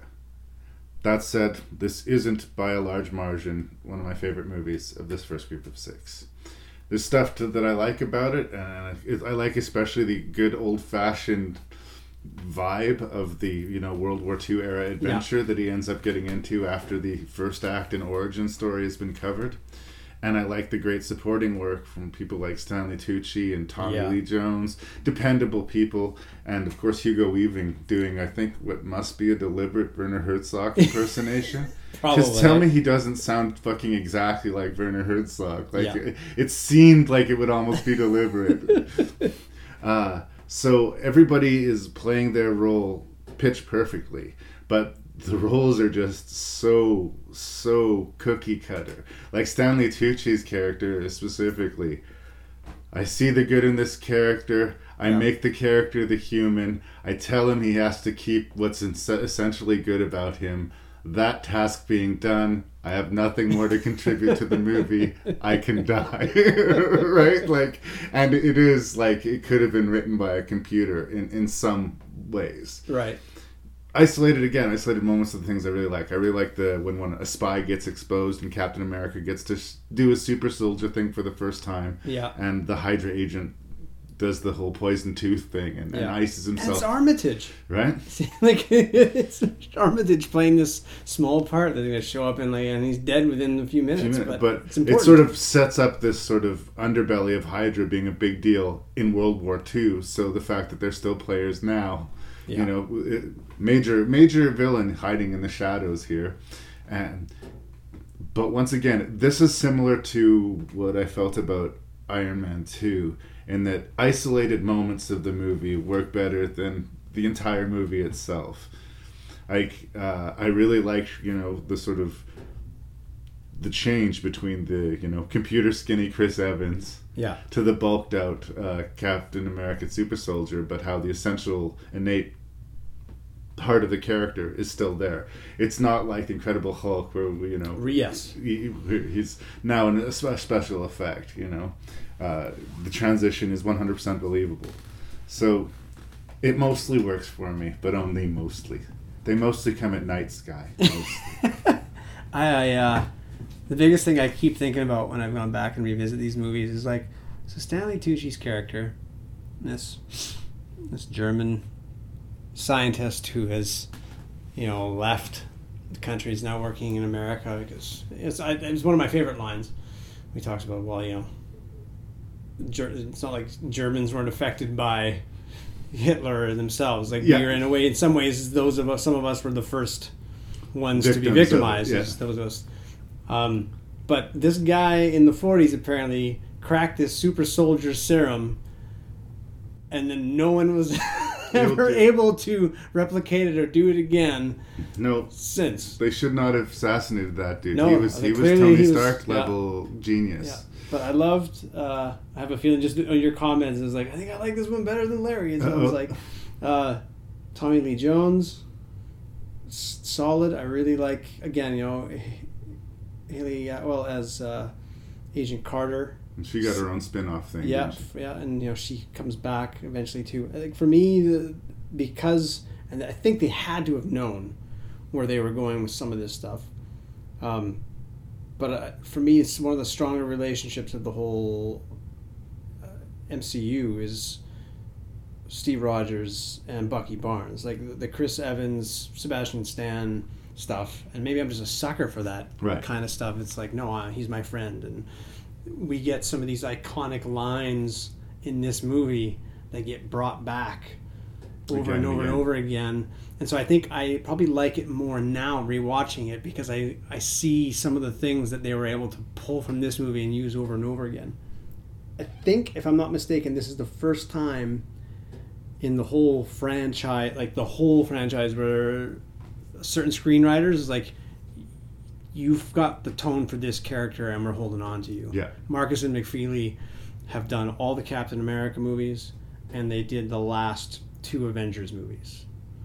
So there's something about Markus and McFeely, and then especially Well, and that was they, because the guy really liked their community episodes, Kevin Feige or whatever. Well, actually, no. I think in part B, it was the um, it's the Russo brothers who did. Oh, I'm thinking of the Community. Russo brothers. Sorry. Uh, they take over the helm of the Captain America movies on the next one, on Yeah. Winter Soldier. But Markus and McFeely have been on those two, or on that character from the beginning. And there's something about the four of those four guys when they got put in the same room together. It's like we're putting our chips Yeah.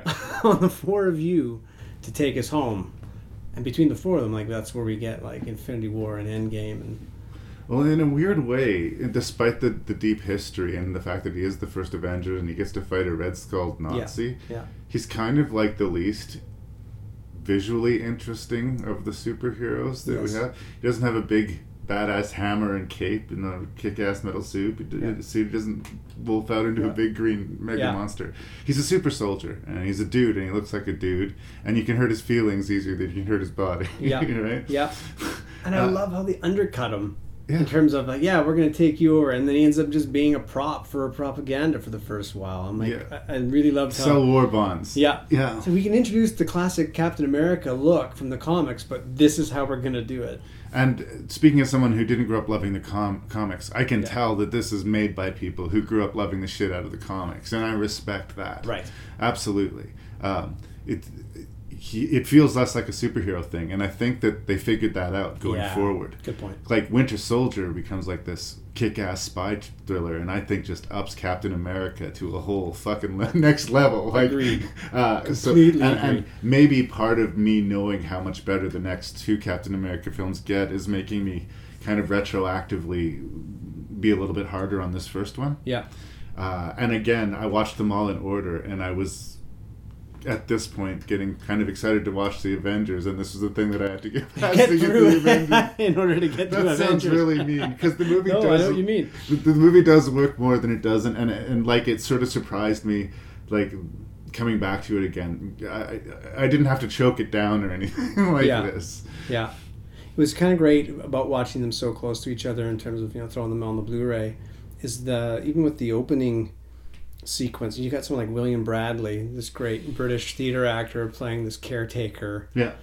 essentially of the of the Tesseract, as which we'll you know find out it becomes this huge MacGuffin for The next movie. for the next and and beyond And onward, But there's all this stuff like even like, so he Red Skull. I'm like, oh yeah, so now he's in Norway, which we get carried over from Thor and the whole Tree of the World discussions, and the, this big tree is where the little secret thing is where it's being held, and we just had all this thing about Odin talking about how the universe is like a tree, Yeah. and, and I was like, man, like they're doing a pretty good job of without really, I don't know, maybe for some people it's hitting it on the head with a hammer, Right. But for me, I'm like they're ti they're finding ways to tie the movies together without trying to make it feel like they're all the same like which I really appreciated. And maybe it's because I'm a fan of the comic books where you can like, oh, this person's popping up in this one and this one's popping up in that one. And I agree. I do get off on the world building, but I think what makes it work on top of that, on top of because that works the way comics do. They add a few, the, the few panels in every issue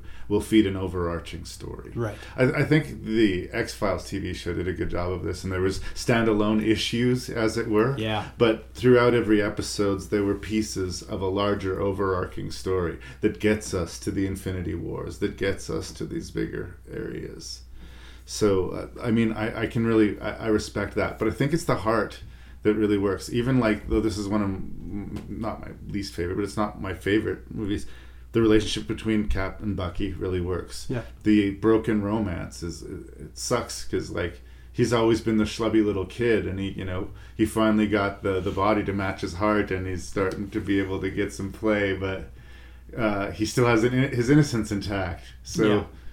Come on, Captain America deserves to get laid. He's just saved the world, and now he's going to be a capsicle until Avengers. Or and that was a good uh, framing device too. I thought, in that it's like yes, we're going back with this movie that happens technically within this this universe, decades before, but because of where it's falling.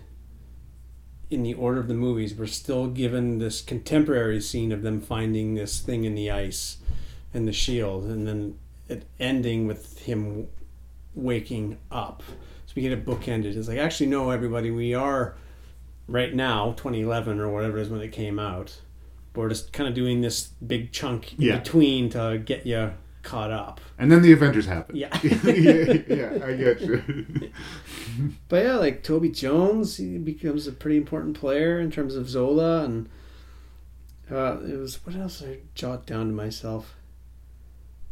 What the? Oh yeah, the again really well very specific post credit scene in terms of tying Cap into where Avengers is going to be. Like Well, it's, it's a essentially where we pick yeah we pick him up Yeah. in that exact same room with the punching bag when we do see him.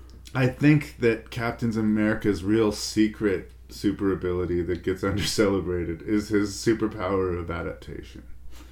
Because I think taking a 50 year nap or whatever, and waking up to the modern age would be the mind fuck to end all mind fucks. You know, like, like uh, I think that like Otherwise, this movie's fake, Skye. He should have probably spent some time in a, in a facility somewhere where he could have safe comms conversations about the level of his personal loss that he's going to have to mourn and this new world that he's going to have to get used to.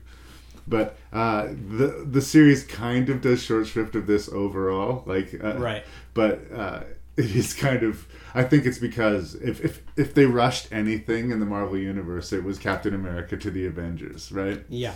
But it's not DC. DC was in such a fucking hurry to get to the Justice League that they didn't They give us they didn't lay the the stones. the groundwork wasn't there. Yeah. Five movies in now, I think we're ready for the Avengers. Yep. Good enough. Good enough. You were made to be ruled. In the end, it'll be every man for himself.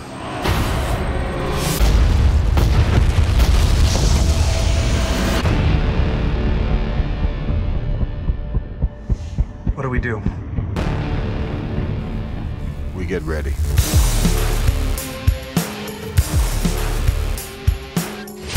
There was an idea to bring together a group of remarkable people. So when we needed them, they could fight the battles that we never could.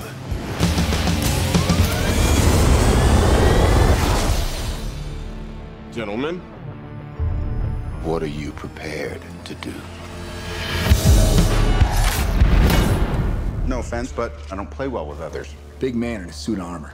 Take that away. What are you? Uh, genius, billionaire, playboy, philanthropist.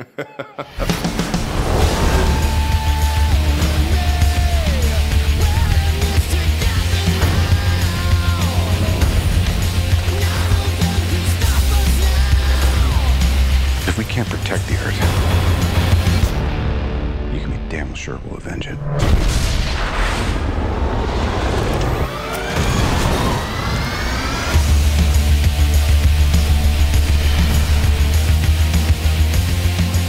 Dr. Banner, your work is unparalleled, and I'm a huge fan of the way you lose control and turn into an enormous green rage monster. Thanks. So uh, I just talked shit about Justice League, but I'm a Joss Whedon uh, apologist for the most part. I do like the man. He did a Much Ado About Nothing. Speaking of uh, Shakespeare, Shakespeare, yeah. yeah. not the best adaptation of Much Ado About Nothing, but far from a bad one. Well, I think about I love about that. It's just like oh. I just made the friends. Avengers. Yeah, well, yeah. I was like, I got some friends. I've always wanted to do this thing. Let's just make this movie In my house. In my house with some friends. Yeah. And, I, I think for me the, the the talent that I am the most jealous of for Joss Whedon is his balance of character. You know, you'll see this in Firefly. You'll see this in Buffy, Buffy, the Vampire yeah. Slayer, where he's got a really good cast of characters, and nobody really feels like they're getting shortchanged.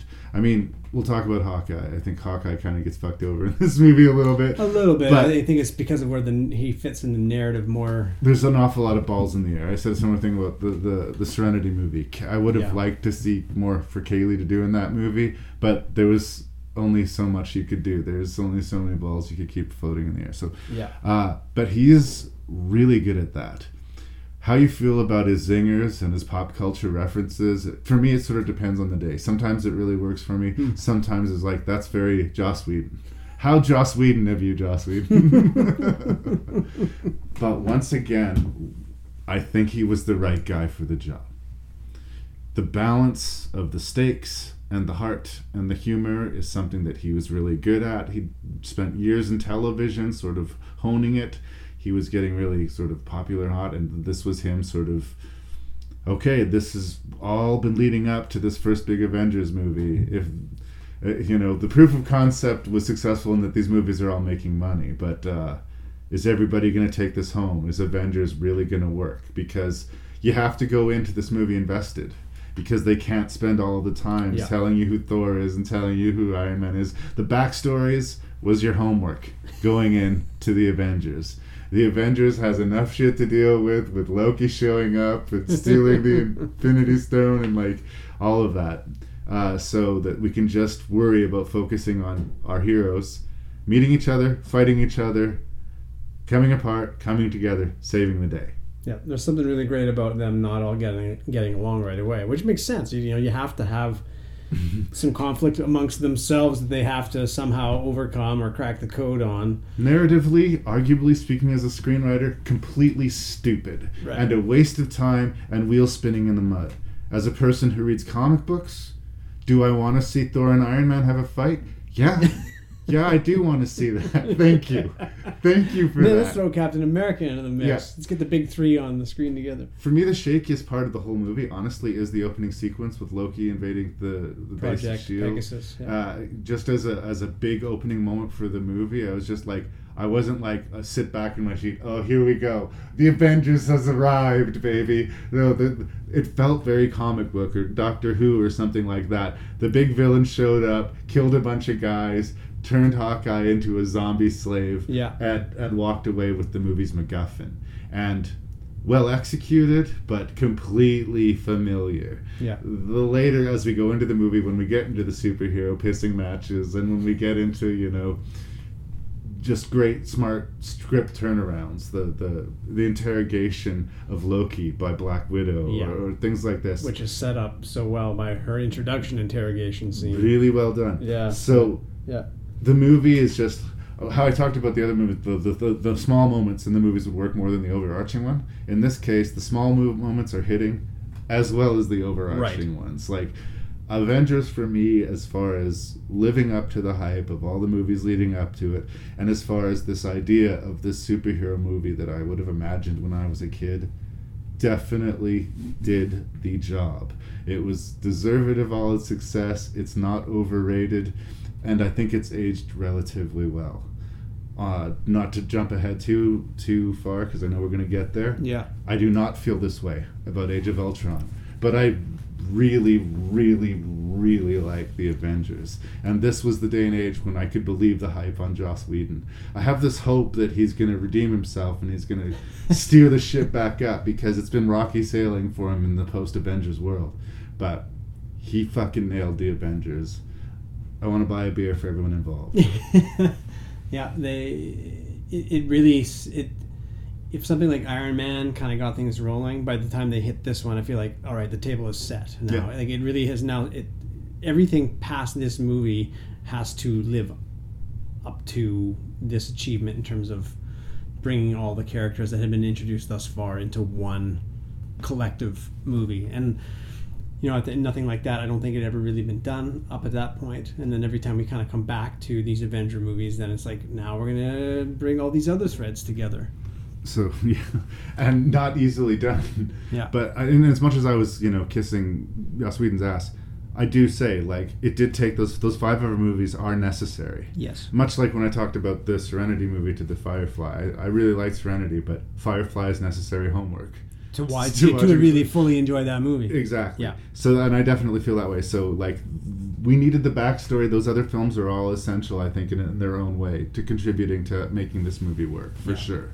I think I appreciated too, in, in hindsight, that you know we finally get this movie where they're all in it together, but we actually don't see them. I was like tracking the the counter, the clock, Right. as as they were being you know introduced and things like that. So you know, yes, the Loki sequence actually takes quite a bit of time, but it's not until what did I write down? It's not until the 32 minute mark that we finally have Black Widow, Cap, and Banner are all kind of introduced. They're all meeting each other the for the first time on the helicarrier. Um, it's not until the 41 minute mark that Loki is interacting with them outside. You know, they take he The takes the dude's, yeah, takes the dude's eyeball. Thor then doesn't show up on the ship until like almost the 44 minute mark Yeah. And then it's not till like 50 minutes into the movie where everyone is finally on the helicarrier and kind of talking as if they're a team even though they're still arguing it's like we're almost an hour into this thing and, I- and I, pre- I appreciated the, the pacing in which people were brought together as opposed to it's like oh something bad happens and they all just arrive Yeah. Well, and the movie again is as much about the Avengers team coming together to face the the enemy than it is the enemy itself. In that way, it's nice that we already have a bit of a history with Loki. Yes. And the the special effect bad guy army that shows up at the end is this amorphous thing that we don't really yeah you know, Thor kind of somehow has knowledge of them the but yeah. they're big bad monsters that fall out of a hole in the sky and Yeah. give us a big climactic fight. But that's not what the movie's about. It's Yeah. where the movie gets to, and it is a very great spectacle. The famous, you know, one panning shot from hero to hero to hero is, Yeah, you know, that's that's that's an amazing theatrical experience moment. But it's about the Avengers coming together. The two catalysts of that being, of course, the death of Coulson. yeah and the Captain America playing like trading cards yeah, um, and the, the the initial failure on the the Shield helicarrier, uh, because they weren't working as a team, because they were all in their different corners. People died, shit went wrong, so they all had to level up, get together, Yeah. and then when the catastrophe hit New York, they were able to do something about it. Yeah. And I guess I'm jumping back a little bit, but like at the end of Thor, like that post credit scene was a clear just letting everybody that Loki was still around. There's that moment where um um oh god, Skarsgård's character, the, The physicist. scientist, yeah, yeah. I don't know why I'm blanking on the character name now. But anyways, he's being introduced to you know by Nick Fury to the Tesseract. Um so you know we get that thank you. So we kind of had that breadcrumb that then leads into Captain America, where the Tesseract is a much more important plot point, and so then of course it's now threaded into this major movie, and now Loki staff, although we don't know it at the time, there's something about it, and it's like we find out after, it's like, oh, it's an Infinity Stone too, but there's something of just tracking that. Because in the comics too, if I'm not mistaken, like they've taken something that was like the cosmic cube in the comics, Yes. makes you know the Tesseract, and then they've Made blended it, and made Infinity it, Stone. made it one of the Infinity Stones. Like they did some really clever, like, hey, the fans of the books will uh, Appreciate appreciate this. We're taking this thing and we're making it the same thing as this. It's also coded universe for people who are familiar with the comics because uh, even though it wasn't a superhero thing, I knew the Infinity Wars was a big deal. It crossed over Yeah. many comics. Yeah. There's also a couple versions of it because there's versions where they get spread across time and space and they have to kind of regroup.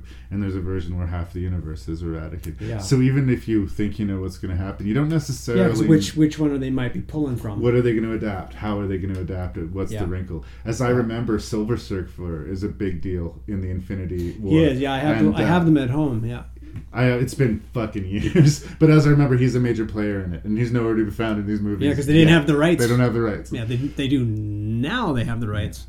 Uh, watching it again, this one I ended up watching by myself because the boys were in bed.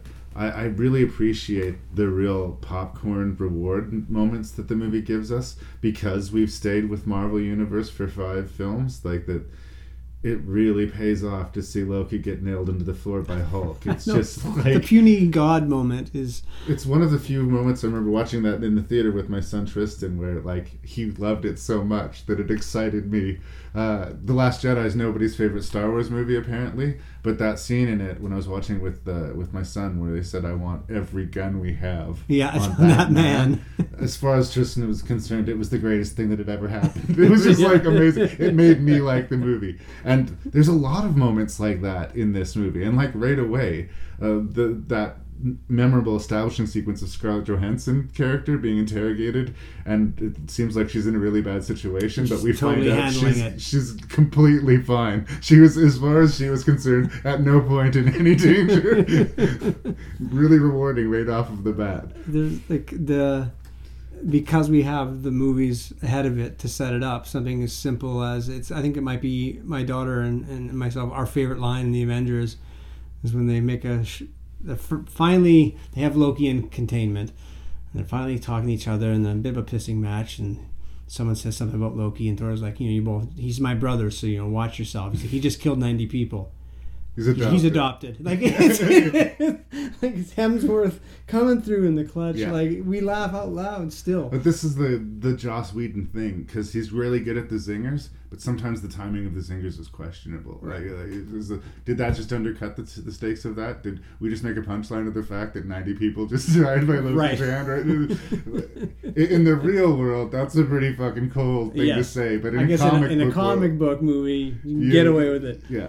It's sort of like Arnold Schwarzenegger's thing, stick around after he throws a, a machete through a dude in Predator. Yeah. Yeah, that's kind of awesome, but you're a cold blooded murderer, and uh, that, that life means so little to you. oh, you're badass. Yeah, it's a pretty. I guess if I'm trying to find potential holes with it, maybe that's too strong a word, but like, you know, they kind of quickly. It's like, oh, you just have to smack Hawkeye hard enough on the head, and now he's better. Magically cured. Yeah, It's the like- Fonzie cure. Yeah. Just hit him and go, hey! and then Selvig, you know, they kind of do the same thing to him. I guess at the end, is he gets hit on the head hard enough that he comes out, and somehow he's like, "I think I knew what I was doing because I built in a, you know, a back door. Yeah, exactly. There's a there's something in the Death Star. We use this port here. We just got to shoot it with a torpedo. We talked about this again and again, and I guess I'll concede that that's not really an exception to the Avengers. Is that the huge spectacle action finale is almost an afterthought to all of the strong character beats that lead up to it, and I guess that's true here.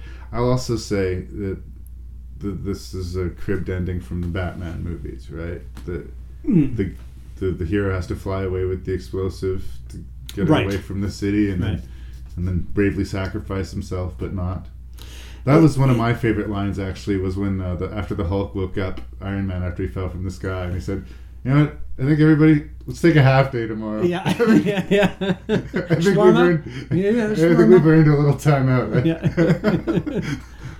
um, yeah, like the the CG certainly felt like it took a big step forward in terms of that. In terms of the sequence itself. The villains were faceless bugs. We didn't care about Yeah. them or didn't really understand their motivation. They just showed up to fight and Yeah. be killed. Although like, as I'm watching, I'm like, oh my god, like they're they're creating this version of New York now where it's just getting decimated. Like Yeah.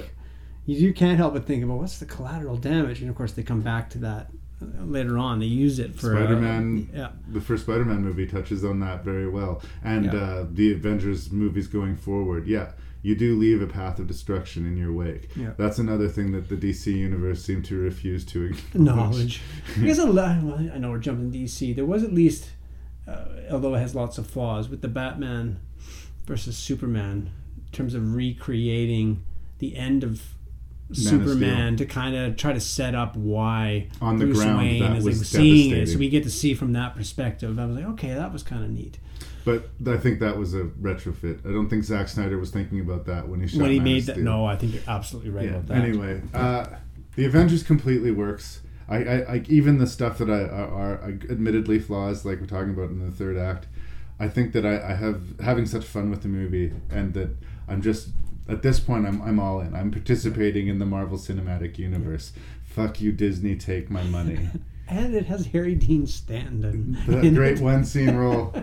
Uh, I'm gonna miss that dude. It was one of those Yeah. things I kept on seeing him. I saw him in that uh, Arnold Schwarzenegger The Last Stand movie. Yeah. He played an old farmer who got greased early in the movie, and it was, every time I see him, you somehow you manage to look older. like I was, I'll see him like there's just no way you could look any older, and now it's not going to happen anymore because we lost Harry Dean Stanton. I was just hoping that would go on forever. Every now and then I'd see him and go, "You did it! You somehow managed to look older." But had you told me, like before these movies started coming out, that there was going to be comic book movies that included Robert Redford and Harry Right. Dean Stanton, I'm like, what? The, you're you're drunk. by the end of this reign, whatever it is, if it comes to an end, like there'll be very few names in Hollywood untouched by it. Yeah. I think like there's a few. I think Brad Pitt and Leonardo DiCaprio fairly stubbornly anti superhero, but uh, I, it seems like why wouldn't you want to be part of this in some way? Even especially in like I was thinking about it with some of these Avengers movies or like Civil War. Yeah. The amount of actual screen time any of the one characters actually have in a given movie is, is like appreciable to like a pretty small supporting role. Yeah. and, and you're in a big blockbuster movie every other summer as a result of this, and you still have other jobs you can do. Yeah. So like, I don't understand the Martin Scorsese snobby attitude towards it. I mean, if you didn't grow up loving superhero movies, like to, to sort of finish where we started, these aren't for you. But to just dismiss them, to think that they have nothing to them, do you think that to think that a movie like Avengers would be easy to make? You know, that's just. I don't think you're paying attention. I don't think you're appreciating cinema. Not to sound snobby, but I don't think you're appreciating how difficult this was to pull off and how they have had success with the Marvel universe way as far as I'm concerned better than their success with the Star Wars universe. Oh, I completely agree with that statement. yes. Like uh, I, I'm not a part of the revisionist history that the that the prequels are are suddenly better now because of Disney fucking things up. My, I'm firmly in the position the original Star Wars A, the uh, New- prequels F, the new ones C. Right? That's Right. kind of just how it's ending up playing out. But we nice to see where it's going forward. But with Marvel, somehow some way the stars have aligned for them. Even the weird hiccups in the recasting and this Yeah. arc of six movies, the Coulson saga uh, era of these, as we'll call this, uh, it all it all came together. It all it all worked, and um, I don't think you. It, it's right to just. It might not be for you. You might not love them, but to just dismiss them and say that they're of no value or that they're empty, Yeah. I think you're just not paying attention. and and looking down the road there's a cultural and an emotional impact that comes with the later movies as they become deeper and i think it's in part because they've found a handful of people that they can rely on but also more time for people to be invested in some of these characters and what's happened you know you get more of an arc so when we get to some of these more recent movies like The payoffs are the- huge. absolutely huge at the end of Infinity War and some of the sacrifices that are made in Endgame. It's Yeah. like you've invested years with these characters. And you don't usually get that in the cinema. No. So bravo. Good enough? Good.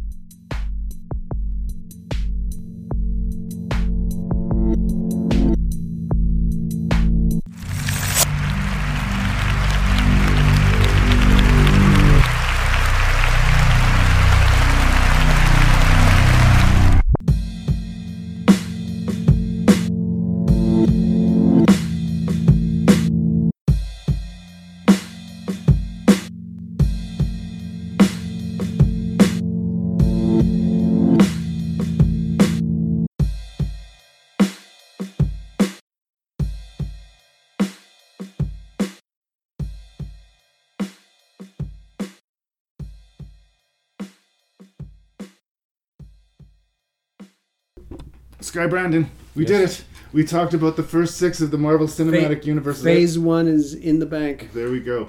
Uh, and we'll we'll be hearing from you again soon because Yep. we've got a lot more movies to talk about. But in taking in the first sweep of the first six, the Coulson saga. That's what I'm going to call it now Yeah. from this point going forward. What was your least favorite and why? I, I went with the Incredible Hulk. Okay. Yeah, that was that was my sixth. Um, I, I loved parts of it. I just yeah, it, it didn't quite have. It feels apart from it, and I think it, that's in part because it was one of the first two that was coming out, and they were just kind of figuring out how to where to go. And maybe I'm just still hung up on the fact that it's like ah, it's a different actor playing Hulk. Yeah. I didn't dislike what Norton did, but there's just something about now being able to look back and see what Ruffalo's been fitting in. It's like now I just kind of yearn for. Oh, I would have liked to see what that that movie would have been with him. Yeah, woulda, coulda, shoulda. Yeah. So yeah, no, not because I dislike it, but it's my sixth. Something has to be at the bottom. I Yeah. get it. Yeah. Uh, five Iron Man two. Yeah. Um, mainly, bec- I guess, why it kind of falls down. And there's parts of it that I love, as I talked about the whole him cracking the code to save his life and the, the father son stuff. I love it. Uh, but the ending just feels like the ending of Iron Man one. Yeah. And then a big fight happened. Yeah.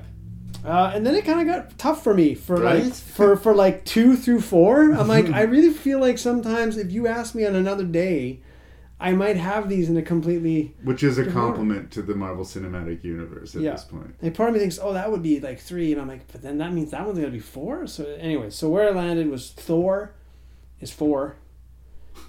Um, Iron Man, now Captain America's three.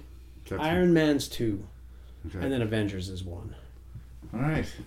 Well, like I was just for a second there thinking, are we gonna go zero for six? But no, we, we, managed to get a couple. You managed We've we've yet to agree. So No, we- you know, you pulled it out of the bottom half of your list. But, no, actually, surprisingly different. But even though our lists are surprisingly different, I actually don't think we're that far apart. I think we agree that we like all of these movies, and we have to Yeah. almost make up excuses to put some on top of the other. Yeah. Uh, I put Iron Man two at the bottom. Do I think it sucks? No, I don't think it sucks. I think it has the most fat on it of any of the movies. It, Yeah. there's, there's there is stuff that feels a little bit extraneous, or that feels more necessary for the universe going forward than it does for this movie by itself. Are these quibbles? Yes. yeah, but something's got to be at the bottom. Uh, yeah, so this is where you get mad at me. In fifth place, I put in Captain America, the first Avenger. Mhm. Uh, it's fine, it's fun. The, it's got a good heart to it. I'm less interested in the that character personally. He's Yeah. never been one of my favorites, and he doesn't have the raw spectacle of you know Hulk or Thor for me. That said, going forward in Captain America, It gets so uh, good. it gets so good. Yeah. So part of it is just like knowing how good it gets. This kind of feels a little weak, almost by comparison. Right. It's it's not even this movie's fault. It just, it's just the next ones are so bloody good. so perhaps overperforming all the way in fourth place, I put the Incredible Hulk, and I think this goes to me and my love of monster movies, and you know, That makes I, sense. I will agree with you that it feels probably the most adjacent or somehow like the odd one out of this first sweep of six. Yeah. But I really did dig Tim Roth in it. I really did like the monster fight angle. I like the, the sequence in the factory at the beginning of the movie. The set pieces worked enough for me that I was able to forgive the stuff that didn't work. And the clap to knock out the cannons I is still one of my favorite that. bits of the whole MCU. So, No, we didn't even mention Hulk Smash, Yeah. which was another great crowd pleasing moment. moment, yeah. In third place, Kenneth Branagh's Thor. It almost it almost is so like big that it becomes ridiculous, and I worry that maybe over time that this one might be the one that ages a little bit tougher than some of the others, just because of the scale and size. And that's Branagh, and it's what I love and hate about Branagh, and I mainly love Branagh. hate such a strong word. Number two, and I think this was the toughest, but Iron Man. right. Yeah. I think as far as what it achieved and like how it managed to like really set the ball rolling in such a perfect way, it, in in many ways it deserves to be number one. But the Avengers was the fruition. It was the, the, the tree bore fruit. This Iron Man planted the seed, And Avengers and, is the the- Avengers is the fruit that that, that, that seed bore. And uh, it, I love both of those movies a lot, and I think those two of this bunch are going to be the ones that you know people will remember. People will remember Robert Downey Jr. killing it as Iron Man and being so charming and like such a fun, great movie out of the gate, and then building upon that to give us the great theatrical experience that was the Avengers. Yeah. It's one of the few big blockbusters that I feel genuinely earned its money. Yeah. And uh, that's that's where I lined up. Yeah, and with Avengers too, you know, I know we, we've kind of said that it set, or at least uh, I think we're in agreement in this, but when I said it, kind of has now set the table for everything that comes after. That I keep coming back to the post credit scenes, but the post credit scene on that one Yeah. is they they showed Thanos. He didn't say a word. But there he but was. there he was. He turned his head, and as a comic book fan, as soon as I saw that image, I'm like, "Holy fuck! I know where we're going." Yeah. Like I And- knew where the arc eventually was going to take us. Is we're we going were planting Infinity War. seeds to get us here, but while we were planting seeds to get us here, we were also Planting an orchard. yeah, yeah. There's more to come, and as promised, there will be more to come from Skye and Larry on the Marvel Cinematic Universe. We didn't agree, but we agreed enough. Damn it! Yep. Thanks for doing this, bud. My pleasure, friend.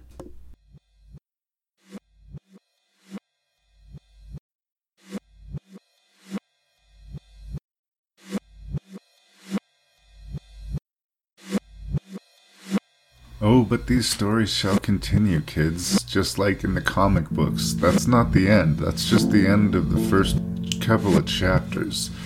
Oh no, there's a lot more heroes to be introduced to, a lot more crossovers to happen, a lot more fights, a lot more betrayals, and indeed some death.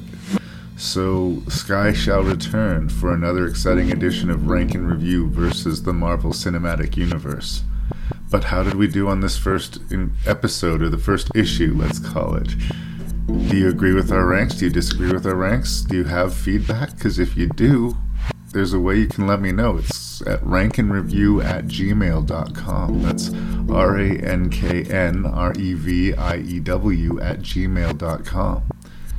The website is rankandreview.ca, so you can check that out and get caught up on our back catalog. If you enjoy this podcast, not only do you have great taste in podcasts, but I suspect you'll also enjoy the Shelf Shedding Movie Podcast, as well as Cobwebs, a Gothic Horror Podcast, and of course the Terror Table Podcasts. They're all friends of the show, and I encourage you to fill your ears with their good, good stuff. As always, I'm your host and random Canadian, Larry Parsons. As always, thank you so much for listening. And as always, Rank N Review tries to drop every other Wednesday. I mean, we have since September of 2013 anyway. I mean, no biggie. Until next we speak.